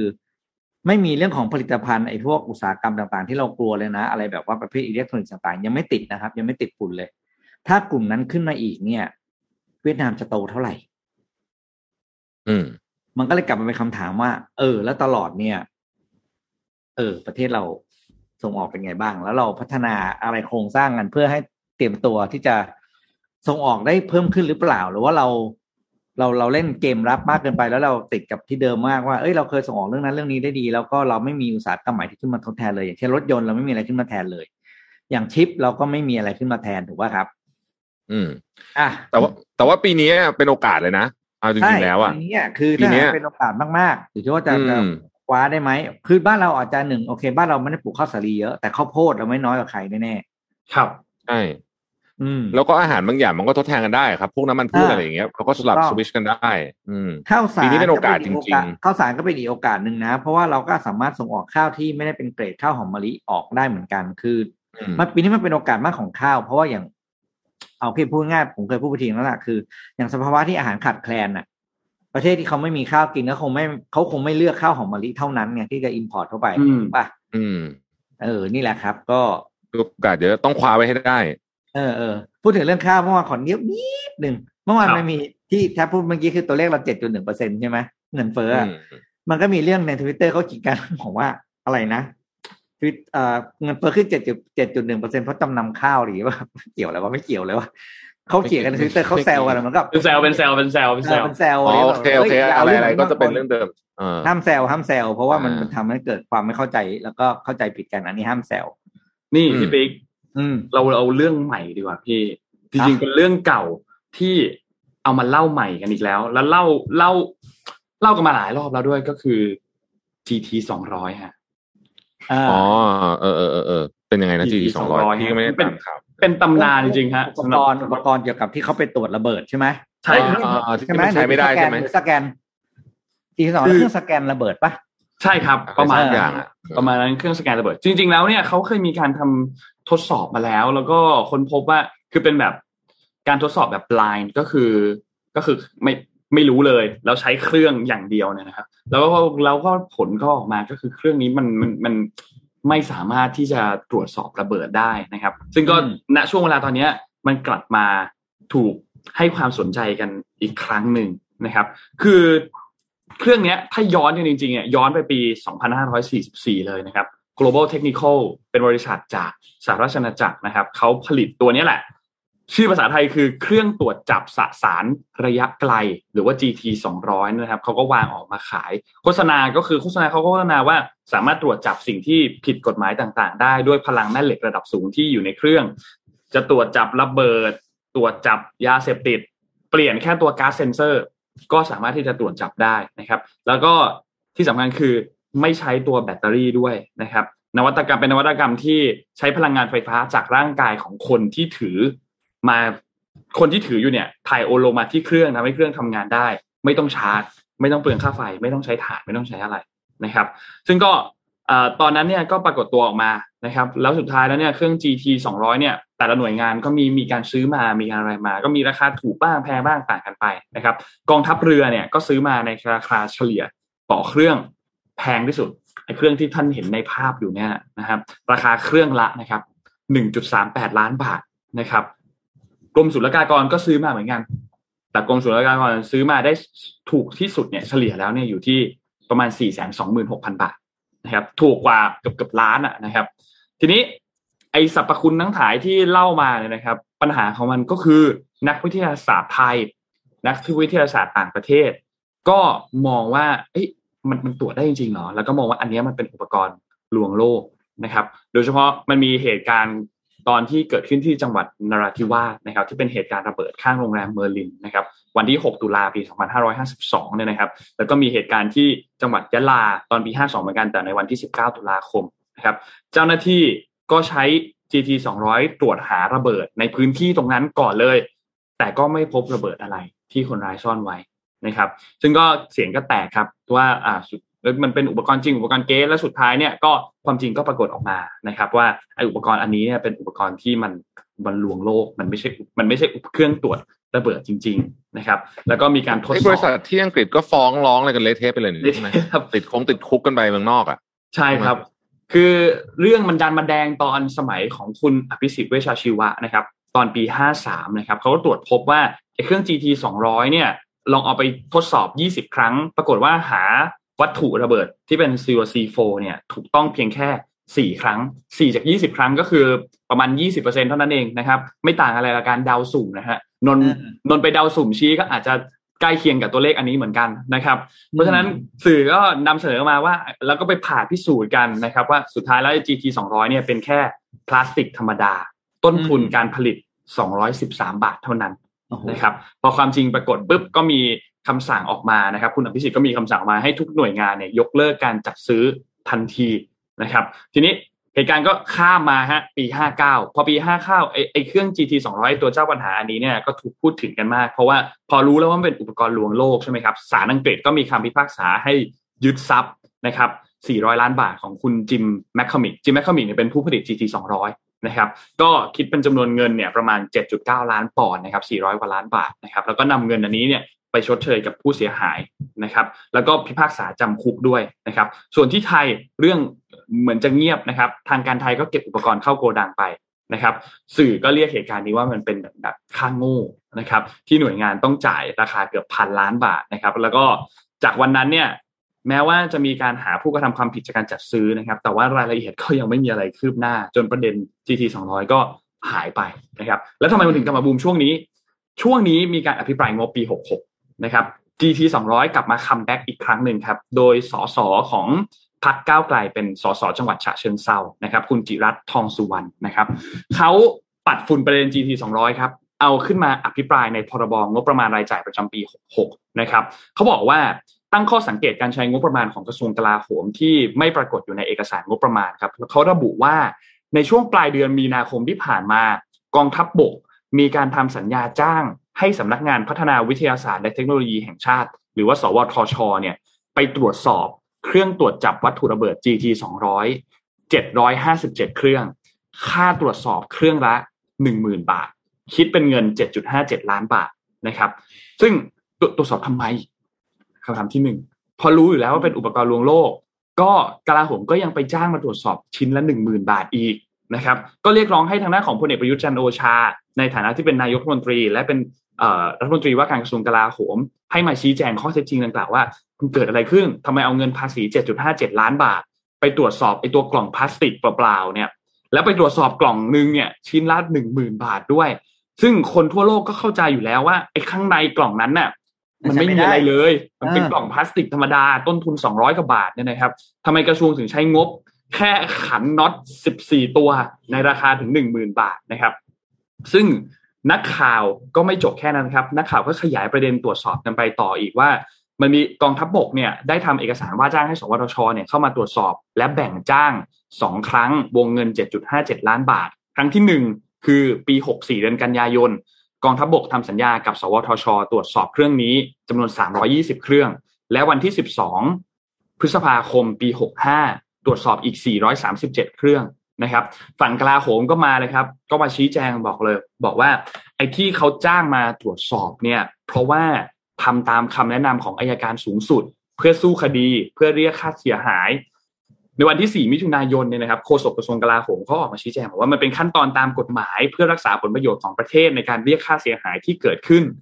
ซึ่งกองทัพบบกก็บอกว่าในคดีอาญาอันเนี้ยกองทัพบบกได้ฟ้องผู้ผลิตทางด้าน GT 200 กับพวกรวมแล้วเนี่ยห้าคนต่อศาลแขวงไปแล้ว ซึ่งศาลชั้นต้นแล้วก็ศาลอุทธรณ์เนี่ยตัดสินแล้วว่ามีความผิดก็อยู่ในระหว่างการพิจารณาในชั้นฎีกานะครับ ส่วนคดีทางปกครอง กองทัพบบกก็ได้ฟ้องผู้บริษัทผู้ขายด้วย โดยศาลปกครองก็ได้ให้ผู้ถูกฟ้องเนี่ยต้องชำระหนี้กับกองทัพบบกเนี่ยคือ 683 ล้านบาทนะครับ ต่อมาก็ยื่นอุทธรณ์ต่อศาลปกครองสูงสุดเช่นเดียวกัน เป็นกรณีที่ทางสำนักงานในอายการสูงสุดหรือว่าอสสเนี่ยนะครับ มีความเห็นว่าไอตัวสาระสำคัญเนี่ยคือคุณต้องไปตรวจก่อนว่า ไอ GD 200เนี่ยมันไม่สามารถที่จะใช้งานได้ทั้ง 757 เครื่องนะครับ แล้วก็ย้ำว่าเป็นการดำเนินตามที่สำนักงานอายการสูงสุดได้ชี้ว่าสำนักไอกองทัพบกเนี่ยควรจะต้องตรวจสอบว่าแต่ละเครื่องนี้มันใช้งานได้ไหม แล้วก็ตั้งงบประมาณตามที่สวทชเนี่ยเสนอมาทั้งหมด เพื่อตามตามขั้นตอนจะได้ร้องค่าเรียกร้องค่าเสียหายได้นะครับ เรื่องก็โยนกลับไปที่สวทชสิครับ สวทชก็บอกว่า สวทชก็ยืนยันว่า ไอ้ที่เขาไปตรวจสอบเครื่อง GT 200 เนี่ย มันเป็นไปตามหลักฐาน เป็นไปตามมาตรฐานสากล และถ้าเทียบกับค่าบริการ ถ้าให้ต่างประเทศมาตรวจเนี่ย ค่าบริการก็ถูกกว่าให้ต่างประเทศมาตรวจด้วย คือเขาก็บอกว่าเขาเขาทำตามมาตรฐาน มันจะมีมาตรฐานอยู่ที่เป็นศูนย์ทดสอบผลิตภัณฑ์ไฟฟ้าและอิเล็กทรอนิกส์ หรือว่า PTEC ของ สวทชนี่นะครับ ก็เป็นหน่วยให้บริการ นะครับซึ่งการทดสอบทุกอย่างก็เป็นไปตามมาตรฐานสากล มีข้อมูลต่างๆ ครบถ้วน มีการตรวจวัดไฟฟ้าสถิต การแพร่ขึ้นแม่เหล็กไฟฟ้า การวัดประสิทธิภาพ การทำงานของเครื่อง การผ่าพิสูจน์เครื่องนะครับ ซึ่งค่าบริการทั้งหมดเนี่ยก็คำนวณจากการที่ใช้วัสดุใช้อุปกรณ์ในการทดสอบนะครับ ซึ่งทางด้านอะสวทชก็ออกมาชี้แจงแล้ว เรื่องก็ตีกลับไปที่สำนักงานอายการสูงสุด รองโฆษกของอสสก็ต้องออกมา บอกว่าอะใช่ ฝั่งของอสสเนี่ยเป็นคนแนะนำให้กองทัพเนี่ยไปตรวจ GT 200 จริง ๆ ก่อนที่คดีจะถึงสิ้นสุด แล้วก็ประเด็นก็ตกไปไม่ต้องตรวจแล้วด้วย คนก็อ้าวโดยสรุปแล้วเนี่ย คือกองทัพบบกเนี่ยส่งเรื่องให้กับอายการสูงสุด เพื่อขอให้จัดพนักงานอายการสำนักงานคดีปกครองว่าต่างฟ้องบริษัทตัวบริษัทที่ที่เป็นบริษัทขายเนี่ยนะครับ ให้รับผิดชอบตามสัญญาต่างๆ จุดสำคัญก็คือ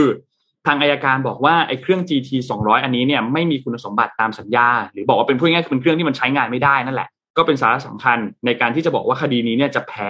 หรือคดีนี้เนี่ยจะชนะนะครับหนังสือแจ้งก็ไปที่กองทัพบกต่อให้ดำเนินการต่อเครื่องนี้ว่าเครื่อง GT 200 จะเป็นหนึ่งในเงื่อนไขของการดำเนินคดีต่าง นะครับสังคมก็เลยตั้งข้อสงสัยมาว่า แล้วทำไมไอ้ตัวเลขงบประมาณอันนี้เนี่ยมันยังตั้งอยู่ในงบประมาณของหน่วยงานรัฐทั้งที่คดีเนี่ยมันเดินมาจนถึงจุดที่จะมันจะสิ้นสุดแล้วเนี่ยนะครับพลเอกประยุทธ์ก็บอกว่าอันนี้เป็นความคิดเห็นส่วนตัวตนเข้าใจว่าตรงนี้อาจจะเป็นเรื่องของการทำงบที่ค้างท่อเก่ามานาน แต่โดยหลักเชื่อหลักเชื่อว่าหลักใหญ่ใจความเป็นไปตามที่ชี้แจงแล้วข้างต้น คือการตรวจ GT 200 เป็นหนึ่งในสาระสำคัญของการชี้แพ้คณะ แพ้ชนะของคดี แต่ปัจจุบันก็สิ้นสุดไปแล้วนะครับ ก็เป็นประมาณนี้สำหรับคดีแค่ฟังยังเหนื่อยลงจริงนะ GT 200ฟังมันเหนื่อยเหนื่อยอ่าเอาตามนั้นครับก็มีมีเรื่องเยอะจริงๆอะนะมันก็จะค่อยๆมีรอฟังอภิปรายไว้วางใจนะเพราะคงจะมีประเด็นอะไรออกมาอีกเยอะเอาตอนนี้มีคนคอมเมนต์มาอันหนึ่งผมชอบมากเลยนะบอกว่าเอ่อตอนนี้เนี่ยไม่ต้องไปหาพวกหนังสือว่าเบิร์นเอาจะทำยังไง เอ่อแบบ เบิร์นเอาจะทำอะไรยังไงเลยเนี่ยนะฮะรู้สึกเบิร์นเอาเมื่อไหร่นะฮะเปิดไลฟ์คุณอาจารย์ชาติปุ๊บตอบขยันทำเลงานยต่อขยันขยันเลย ไม่ต้องมาแบบโอ้ไม่มีแรงแรงบันดาลใจอะไรไม่ต้องเลย ไม่ต้องไปนู่นเลยไปไม่ทำงานไม่ต้องเลยฮะเมื่อไม่ต้องเมื่อเช้าเลยนนท์ว่านนท์ตื่นมาหกโมงหกโมงเช้าก็ไม่ได้ตื่นอ่าสายนะ ก็รู้สึกว่าก็ตื่นปกตินะตื่นมาหยิบโทรศัพท์มาดู Facebook อาจารย์ชัชชาติวิ่งอยู่ อืม อืม ก็นั่นแหละฮะ เปิดดูแล้วก็แล้วก็คุณก็จะรู้สึกว่าแบบ โอเค ไม่ burnout ละจริงๆทำงานได้วะผมบอกเลยเนี่ยฮะคือมันอะอะอย่างอาจารย์ชัชชาติเนี่ยเป็นภาษาเขาเรียกเป็น phenomenon เนาะเป็นแบบปรากฏการณ์เลยนะที่ให้เราเห็นในหลาย ๆ อย่างเลยนะอะผมเทียบเรื่องเดียวแล้วกันผมไม่เทียบเรื่องอื่นเพราะเรื่องอื่นทุกคนพูดเยอะละจารย์ชัชชาติเนี่ย case case การไลฟ์ของอาจารย์ชัชชาติเนี่ยเป็นตัวอย่างการใช้ media ที่ถูกต้อง ใช่ ถ้าเทียบกับการติดตามดูไลฟ์ลุงพลตอนนู้นน่ะอื มอืมมันมีคนไปไลฟ์ลุงพลติดตามส่องกล้องลุงพลแกทำอะไรใช่ไหมครับ เนี่ยมันคือการใช้เครื่องมือหรือการใช้เทคโนโลยีที่เหมือนกันเลยนะ ทุกอย่างแต่ว่าดูดูอิมแพคที่เกิดกับชีวิตเราดิอืมแค่นี้แหละ อืมแค่เนี้ยสื่อต่างอ่าๆที่ตามนะสื่อที่แบบเคยไปเฝ้าบ้านลุงพลยี่บสี่ชั่วโมง ไปอะไรเนี่ยนะ แล้วลองดูว่าเนี่ยมาลองมาตามอาจารย์ชาติชาติบ้างเดี๋ยวดูอิมแพคที่เกิดขึ้นกับ มันมันทำอะไรให้เกิด การเปลี่ยนแปลงอะไรกับชีวิตเรา ใช่เสเสาร์อาทิตย์ผมนอนหายใจทิ้งถ่ายมือถืออยู่ด้วยรู้สึกผิดเลยพอเห็นไลฟ์ก็ตื่นลุกขึ้นมาทำอะไรวะอืมวันนอนหายใจทิ้ง วันหยุดชิอาวๆอจายู่รย์ไงก็ไม่พักเลยอะไรวะออกไปนู่นไปนี่เออนอนทำงานก็ได้เออโอเคโอเคไม่แต่ถ้าสิ่งสำคัญก็คือ ดูอาจารย์ไม่ยุบเลยนะไม่ยุบภาษาเขาเรียกไม่ยุบใช่ไหมคือ ชิลมากแบบปกติทุกอย่าง เรานี่วิ่งสองวันเราขี้เกียจแล้วอาจารย์เฉย ไม่มีอะไรกันแต่ผมว่าอันเนี้ยเป็นตัวอย่างอันหนึ่งนะว่า คุณจะทำงานได้เยอะเนี่ย ร่างกายต้องแข็งแรงอาจารย์เขาเอ่อออกกำลังกายเยอะใช่ไหมครับอืมก็ร่างกายแข็งแรงแล้วก็ไม่เยอะเวอร์ด้วยหมายถึงว่าผมว่ากำลังดีนะฮะอืมอืมเอาเอามีรายงานฉบับหนึ่งที่อยากจะคุยชวนคุยเหมือนกันวันนี้ ก่อนที่จะคุยเล่นกันเนี่ยนะฮะขอปิดท้ายด้วยเรื่องนี้ก็แล้วกัน เออคือมันมีรายงานของ SCB EAC มาฉบับ เรื่องข้าวยากหมากแพง ซึ่งผมรู้สึกว่าอ๋ออ่านนท์กำลังจะเอออันนี้เหมือนกันครับ ไอ้นี่แหละก็ก็เป็นเรื่องที่เราจะต้องเอ่อติดตามนะฮะ คือตอนเนี้ยเขาพูดอย่างนี้เขาบอกว่าสถิติและจำนวนครอบครัว ครัวเรือนของไทยเนี่ยไม่พร้อมจริงๆ กับการรับมือเงินเฟ้อสูงนะฮะ เอาอย่างนี้ก่อน มีครัวเรือนไทยเจ็ดล้านสองแสนครัวเรือนนะครับหรือคิดเป็นประมาณหนึ่งในสามคร่าวๆ มีรายได้ไม่พอกับรายจ่ายณตอนนี้ณตอนนี้นะครับครัวเรือนกลุ่มนี้มีสถานะทางเศรษฐกิจแย่กว่ากลุ่มอื่นในทุกด้าน รายได้ก็น้อยหนี้ก็สูงนะครับเงินสะสมก็น้อย และยังมีปัญหาทางการเงินมากกว่านะครับนอกจากนั้นเนี่ยยังมีอีก 2 ล้านครัวเรือนที่แม้จะมีเงินเก็บบ้างในแต่ละเดือน แต่ไม่เกิน 5%ของรายได้ ซึ่งถือว่าไม่เยอะ และสุ่มเสี่ยงที่จะมีปัญหาในปีที่ราคาข้าวของแพงขึ้นเกิน 5%แบบนี้ นะครับ เพราะฉะนั้นในปีนี้จะมีครัวเรือนมากกว่า 9 ล้านครัวเรือนหรือคิดเป็น41%เกือบครึ่งอะนะฮะตกอยู่ในฐานะลำบากจากสถานการณ์เงินเฟ้อแค่อย่างเดียวนะไม่ต้องคิดอย่างอื่นเลยเนี่ยเอาแค่อย่างเรื่องนี้อย่างเดียวเพราะฉะนั้นเราก็สามารถกล่าวได้ว่าเราได้ก้าวเข้าสู่สภาวะข้าวยากหมากแพงแล้วจริง ๆนะครับ การรัดเข็มขัดไม่ว่าจะเป็นการลดการบริโภคเปลี่ยนไปซื้อของที่ถูกลง หรือว่าชะลอการตัดสินใจซื้อเนี่ยนะครับ ก็จะเป็นสิ่งที่ครัวเรือนเหล่านี้ต้องทำแน่นอนอยู่แล้วนะฮะ แต่ลองคิดดูว่า 41เปอร์เซ็นเนี่ยนะฮะทำแบบนี้เนี่ยทำให้การใช้จ่ายในประเทศเนี่ยซบเซานะครับครับแน่นอนนะปัญหาของแพงเนี่ยไม่ได้ส่งผลแค่ต้องให้คนรัดเข็มขัดเท่านั้น แต่ยังกระทบไปถึงเงินเก็บด้วย ที่ต้องเอามาใช้ชดเชยส่วนที่ขาดไปนะครับ ยังมีครัวเรือนเปราะบางอีกจำนวนมากที่อาจจะไม่ได้มีเงินเก็บพร้อมรับมือสถานการณ์ในปัจจุบัน ทางออกกลุ่มนี้เกิดอะไรขึ้นฮะ ก็ต้องก่อนหนี้ใหม่นะฮะอืมหากสถานการณ์ข้าวยากหมากแพงนี้หรือเงินเฟ้อเนี่ยนะ ยังเป็นแบบนี้รายได้โตไม่ทัน ก็จะก่อให้เกิดการผิดนัดชำระหนี้เพิ่มขึ้นจำนวนมากนะครับ แล้วก็จะลุกลามไปเป็นปัญหาหนี้เสียด้วย หากสถานการณ์ลากยาวขึ้น คนเดือดร้อนก็จะมากขึ้นมากขึ้น วงก็จะกว้างขึ้นกว้างขึ้นนะครับ ดังนั้นคนกลุ่มนี้จึงจำเป็นจะต้องได้รับความช่วยเหลือแบบเฉพาะเจาะจงแบบเร่งด่วน เพื่อฟื้นฟูสถานะทางการเงินที่อยู่ในขั้นวิกฤตแล้วเนี่ยนะฮะและป้องกันการก่อหนี้นอกระบบอันนี้สำคัญมากนะครับ เพราะการก่อหนี้นอกระบบจะทำให้ปัญหานี้เพิ่มพูนไปเรื่อยแล้วก็กู่ไม่กลับด้วย อืมอืมนะครับนี่ก็เป็นข้อมูลจาก SCB EAC ซึ่งผมว่าเรื่องเนี้ย เรื่องเนี้ยยากครับเองนี้ยาก ใช่ใช่แล้วก็แล้วก็ปีนี้มันจะเป็นปีที่ใกล้ๆจะหมดเทอมของรัฐบาลด้วยใช่ไหมครับเพราะฉะนั้นเนี่ยมันก็จะมีแนวโน้มว่าการแก้ปัญหาเนี้ยมันอาจจะไม่ได้ลองคือ อยากมองลองเทอมนิดนึงอะอย่างอย่างเช่น โอกาสของเราในการเป็นผู้ส่งออกอาหารช่วงนี้เพราะคนอื่นเขาส่งออกอาหารไม่ได้เนี่ยรวมถึงการแก้ปัญหาเรื่องนี้ด้วยเนี่ย มันต้องมองลองเทอมนะ มันเป็นเกมยาวอะ ใช่ครับ คือคือมันกระทบกันกันหลายส่วนด้วยแหละออย่างที่พี่แท็บพูดถึงเนี่ยพอค่าครองชีพมันสูงขึ้นปุ๊บคนก็รัดเข็มขัด ลดการบริโภคลง หรือว่าถ้าไม่ลดก็ต้องเปลี่ยนไปบริโภคของที่มันราคาถูกลง จะซื้ออะไรก็ชะลอการตัดสินใจไป ซึ่งมันก็ยิ่งส่งผลกระทบต่อภาพรวมนะอย่างที่พี่แท็บพูดว่ามันภาพรวมมันก็จะยิ่งซบเซาหนักลงไปอีก เพราะว่าคนก็ลดการบริโภคลงไป โอกาสมันก็เสียไปมากขึ้น เพราะว่าบ้านเราเองทั่วโลกเองก็ผ่อนคลายมาตรการต่างๆ แล้วจริงๆแล้วมันควรจะเป็นช่วงที่คนออกมาจับจ่ายใช้สอยออกมาใช้เงินกันมากขึ้น แต่พอเจอแบบนี้เงินเฟ้อยิ่งสูงอย่างตัวเลขล่าสุดเจ็ดเจ็ดเท่าไหร่นะครับเจ็ดจุดหนึ่งใช่ไหมครับใช่เจ็ดจุดหนึ่งเปอร์เซ็นเนี่ยมันมันสูงก็ขึ้นมาเดือนที่แล้วมาประมาณจากสี่กว่ากว่าๆใช่ไหมครับ มันเป็นโดดมาอยู่ที่เจ็ดเนี่ยมันก็ก็หนักหน่วงเหมือนกันมันก็ทำให้ปัญหาของแพงเนี่ยมันมัน มันจะไปส่งผลกระทบต่อเงินที่มันเก็บสะสมไว้อยู่ด้วย คุณก็ต้องควักเงินเก็บออกมาใช้ หรือแย่ที่สุดก็คือต้องไปก่อหนี้เสียเพิ่มเติมขึ้นมาอีกเนี่ยนะครับ อืม ก็เอ่อถ้าดูจากคุยเรื่องนี้ต่อนิดหนึ่งนะฮะผมก็ฟังเมื่อเช้าฟังข่าวบลูมเบิร์กเนี่ยตอนตอนเช้าก่อนจะมาอ่านข่าวเขาบอกว่า คือเศรษฐกิจรอบนี้เนี่ย มันจะแย่อย่างนี้นะ มันจะเริ่มต้นที่ยุโรปก่อน อืมนะฮะคือหมายถึงว่าภาพรวมนะฮะภาพรวมเนี่ยยุโรปเนี่ยจะจะจะจะซึมนะเพราะว่ายุโรปเนี่ยมีความเชื่อมโยงกับรัสเซียยูเครนเยอะนะครับ แต่ขณะที่ยุโรปซึมเนี่ยนะฮะอเมริกาก็กำลังขึ้นดอกเบี้ยอยู่ใช่ไหมคือต้องดูภาพนี้ยังไงตอนนี้เนี่ยเอ่อยุโรปเนี่ย ECB ขึ้นดอกเบี้ยแน่ ขึ้นเท่าไหร่ไม่รู้อะแต่ขึ้นแน่ แต่ว่าอเมริกาเนี่ยขึ้นละแน่นอนนะครับเจอโรมพาวเวลเนี่ยส่งสัญญาณตลอดเวลา แต่ว่าคนที่โดนกระทบมากที่สุดตอนนี้คือตระกูลเอเชียใต้ คืออันเนี้ยมีโอกาส collapse เลย เช่นศรีลังกา ปากีสถานมาลดีฟอะไรพวกเนี้ยแถวๆเนี้ยนะฮะเอเชียใต้อะนะมีโอกาส collapse เลยเพราะว่าอย่าลืมว่าเขาหนี้เขาเยอะมาก ก่อนหน้านี้ดอกเบี้ยมันถูกก็โอเคถูกไหม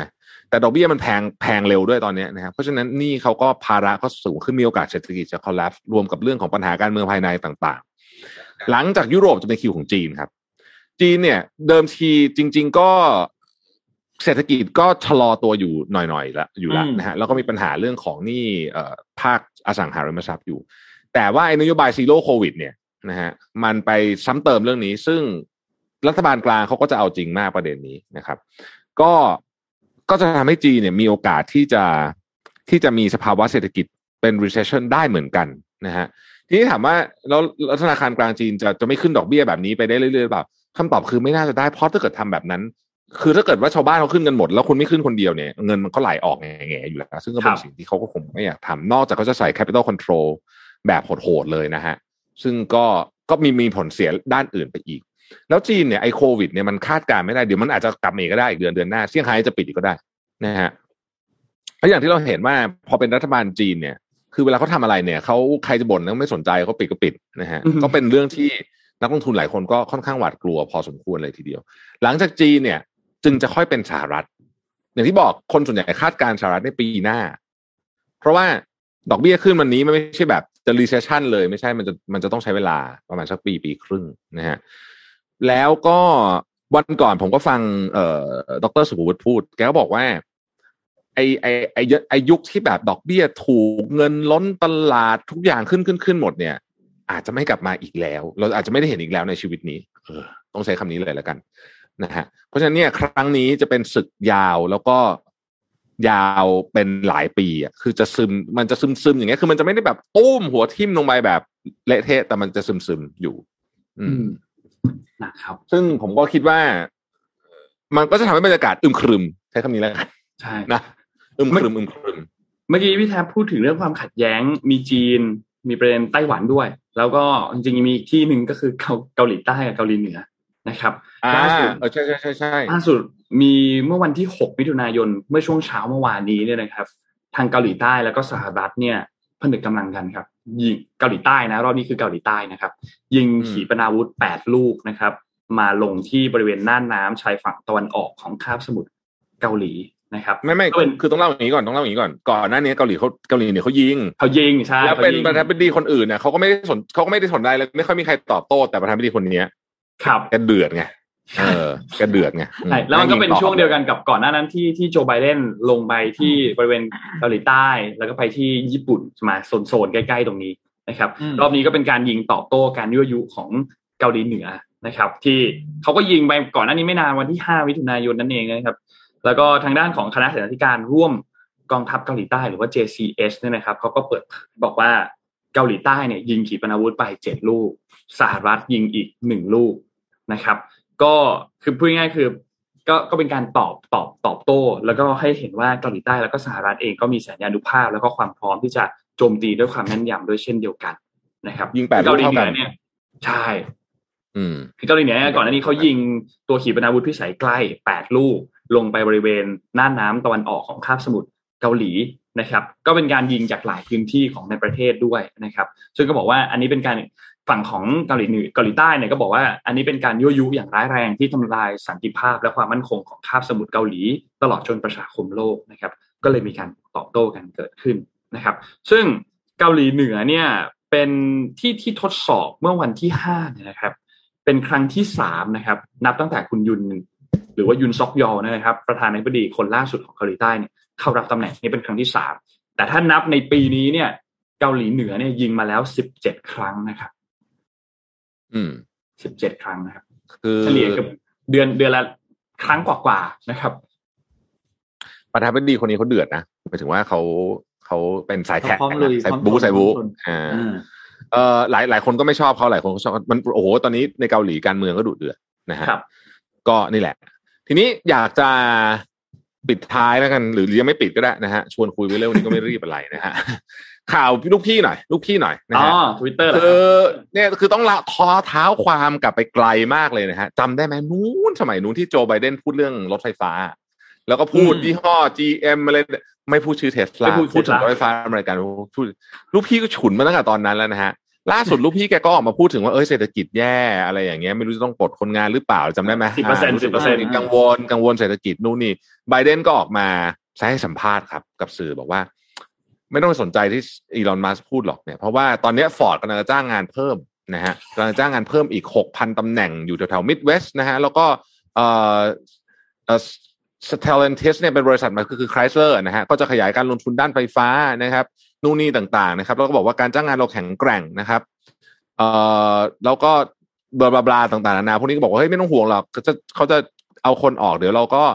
ไอครับทำนองว่าเดี๋ยวเราก็มีบริษัทมาลงทุนบริเพิ่มครับไบเดนบอกว่า เฮ้ยขณะที่อีลอนมัสก์พูดว่าเศรษฐกิจเชิงลบแต่ฟอร์ดกำลังขยายการลงทุน ผมคิดว่าฟอร์ดเนี่ยกำลังจะจ้างพนักงานเพิ่ม 6,000 คนในเขตมิดเวสต์หรือว่า Chrysler เองก็มีการขยายการลงทุนเช่นกัน แล้วก็ Intel ก็กำลังจะจ้างงานใหม่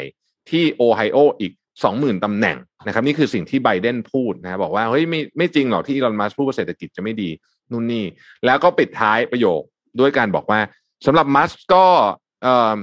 ขอให้เขาโชคดีในการเดินทางไปดวงจันทร์ก็แล้วกัน นะพูดประมาณนี้นะฮะทำนองนี้นะฮะหนังสือพิมพ์ก็แซวเลยบอกว่าในที่สุดเนี่ยอีลอนมัสก็ได้รับความสนใจจากโจไบเดนสักทีอีลอนมัสก็ตอบเอ่อตอบกลับเป็นใน Twitter นะ บอกว่า เอ่อขอขอบคุณ thank you Mr. President แล้วก็แล้วก็แท็ก POTUS ก็คือก็คือแค่ account ของของประธานาธิบดีเนี่ยนะฮะแล้วก็โพสต์ข่าวที่ SpaceX ได้รับเลือกจากนาซาให้พาชาวอเมริกันคนคนคนถัดไปอะไปไปดบวงจันทร์ครับนะฮะก็คือเป็นอืมการตอบโต้กันระหว่างสองคนนี้นะฮะก็สนุกดี ครับนะฮะที่ไบเดนเขาเคยจัดงานเหมือนเป็นงานแบบประชุมเรื่องเกี่ยวกับรถยนต์ไฟฟ้าเขาเชิญทุกเจ้าเลยนะเออไม่แต่เทสลาใช่ใช่เขาเขาเขาเขามีปัญหากันมานานแล้วคู่เนี่ยคุณคิดภาพนะ จัดเอองานประชุมรถยนต์ไฟฟ้านะครับ EV เนี่ยนะแต่ว่าไม่เชิญเทสเทสลาลาเจ้าเจ้าเล็กเจ้าน้อยเชิญหมด อย่างเปรี้ยวอะอย่างเปรี้ยวก็ก็ก็ก็ก็นะ ก็ก็ได้อยู่ก็สมควรก็สมควรที่จะก็ต้องเรื่องอยู่เหมือนกัน นี่ไม่ได้มีแค่เรื่องนั้นพี่มีเรื่องประเด็นของทวิตเตอร์ด้วยจำดีลทวิตเตอร์ของอีลอนมัสก์ได้ใช่ไหมครับ ที่จะเป็นดีลการซื้อกิจการที่ยิ่งใหญ่มากอันหนึ่งของวงการ tech เนี่ยนะครับ แล้วก็ดูเหมือนจะล่มใช่ไหมครับ คือมีสิทธิ์มีสิทธิ์นะคือคือที่ที่มันล่มเนี่ย เพราะว่าอีลอนมัสก์เนี่ยเขาบอกว่าเฮ้ยทวิตเตอร์คุณอะต้องส่งข้อมูลข้อมูลอันนึงมา ที่บอกว่า ทวิตเตอร์คุณต้องพิสูจน์ก่อนว่า มีจำนวนแอคหลุมในสัดส่วนที่น้อยกว่าห้าเปอร์เซ็นเพราะว่าอืมอีลอนมัสก์เนี่ยเขาประเมินว่ามันน่าจะมีแอคหลุมอยู่เนี่ยประมาณยี่สิบเปอร์เซ็นของจำนวน account ทั้งหมดนะ ตัวเลขมันห่างกันเยอะยี่สิบกับยี่สิบเปอร์เซ็นกับห้าเปอร์เซ็นเนี่ยนะครับ ซึ่งทวิตเตอร์เองก็ดูเหมือนว่าจะชะลอตัวเรื่องนี้ออกไปปฏิเสธที่จะเปิดเผยข้อมูลส่วนนี้ในเอกสารการยื่นหลักทรัพย์นะครับ ซึ่งซึ่งฝั่งของอีลอนมัสเองเขาก็เลยมองว่ามันอาจจะเป็นเป็นเหมือนแบบ วิธีหนึ่งละกันที่จะทำให้ดีลนี้เนี่ยมันล่มนะครับ ทางด้าน CEO ของทวิตเตอร์เองก็ออกมาตอบโต้ออกบอกว่า บริษัทก็มีพนักงานที่คอยตรวจสอบอยู่ว่าบัญชีต่างๆเนี่ยมันเป็นบัญชีที่เป็นบอทอยู่มากน้อยแค่ไหน แต่ว่าเขาเปิดเผยรายละเอียดไม่ได้ เพราะว่ามันมีนโยบายความเป็นส่วนตัวอยู่ ซึ่งอีลอนมัสก็ไม่เห็นด้วยครับ เพราะว่าการประเมินของทวิตเตอร์ครั้งนี้อีลอนมัสรู้ว่ามันมันมันดูจะไม่อิงความเป็นจริงเท่าไหร่นะครับ เพราะฉะนั้นก็ก็เลยไม่ใช่เรื่องง่ายมากนะ ดูเหมือนก็จะเป็นการล้มดีลของอีลอนมัสหรือเปล่า แต่ตอนนี้เนี่ยในเอกสารอันหนึ่งที่เป็นเอกสารข้อตกลงการควบรวมกิจการเนี่ยมันมีข้อกำหนดที่อนุญาตให้ Twitter เนี่ยบังคับให้มัสทำดีลนี้ให้สำเร็จเหมือนกันนะครับ แม้ว่าจะไม่เปิดเผยข้อมูลอันนี้ออกมานะครับ ก็เลยเป็นสถานการณ์เขาเรียกว่ากลืนไม่เข้าคายไม่ออกเหมือนกัน เรื่องนี้มันมีประเด็นมีความเป็นไปได้ที่อาจจะไปจบที่ศาลด้วยนะครับทวิตเตอร์อาจจะมีได้รับคำสั่งศาลให้บังคับให้อีลอนมัสก์ควบรวมกิจการให้สำเร็จ แทนที่จะจบด้วยการล้มดีลแล้วจ่ายเงินค่าปรับนะครับ อันนี้ยังไม่จบครับ เรื่องนี้น่าจะไปต่อกันอีกสักพักหนึ่งเลยฮะอีลอนมัสก์กับทวิตเตอร์นะครับ อืมก็รู้สึกหลังๆนี่เอ่อลูกพี่ก็ค่อนข้างจะหาเรื่องพอสมควรนะหมายถึงว่าโอ้โหเขาไปทั่วเลยฮะ ไปไปตะลุยกับใครไปทั่วเลยนะไปตอนเออนะ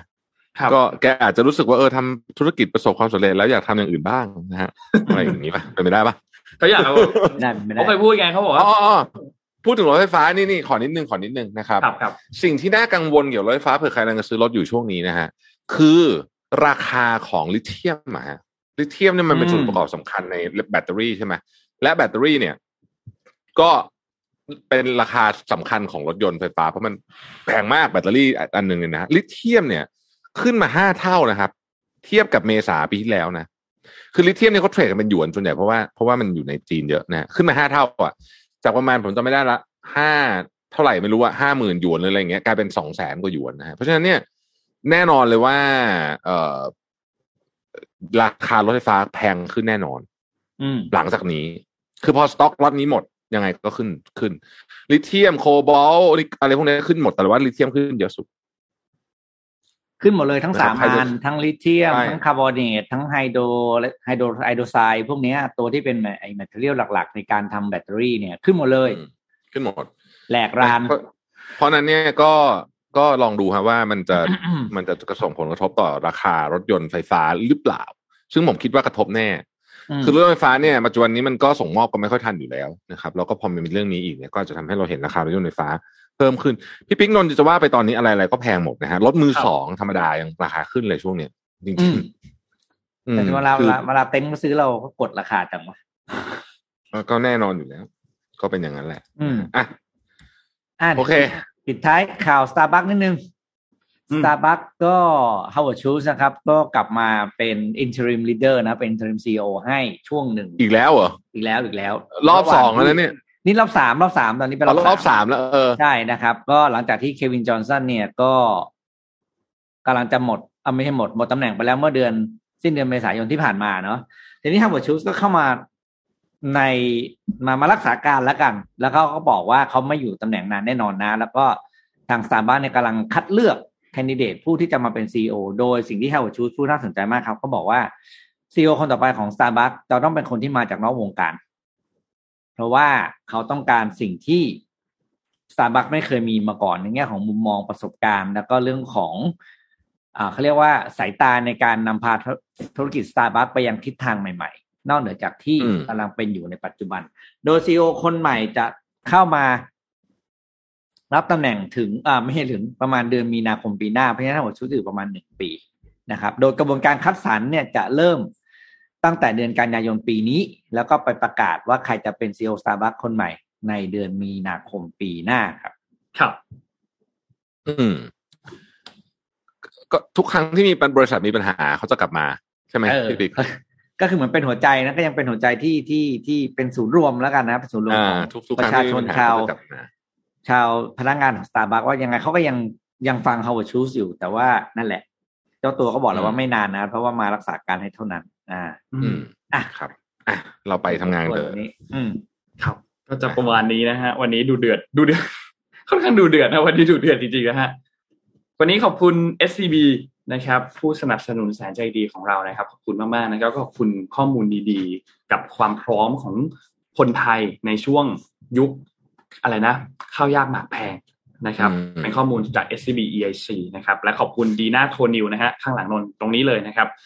น้ำเต้าหู้ออร์แกนิกหอมอร่อยดีกับสุขภาพให้คุณออร์แกนิกได้ทุกวันนะครับ มีสองสีนะครับ สีเหลืองเป็นสูตรปกติของเขานะครับ แล้วก็สีฟ้าเป็นสูตรที่เป็นสูตรน้ำตาลน้อยนะครับ ก็ไปลองกันได้นะครับ หาซื้อไม่ยากนะครับ และสุดท้ายก็ขอบคุณท่านผู้ฟังทุกๆท่านที่ติดตาม Mission Daily Report ทุกๆเช้านะครับ ยังไงวันนี้เราสามคนลาไปก่อนแล้วพบกันใหม่อีกครั้งหนึ่งในวันพรุ่งนี้วันพุธที่ 8 ครับ สวัสดีครับ สวัสดีครับครับ Mission Daily Report start your day with news you need to know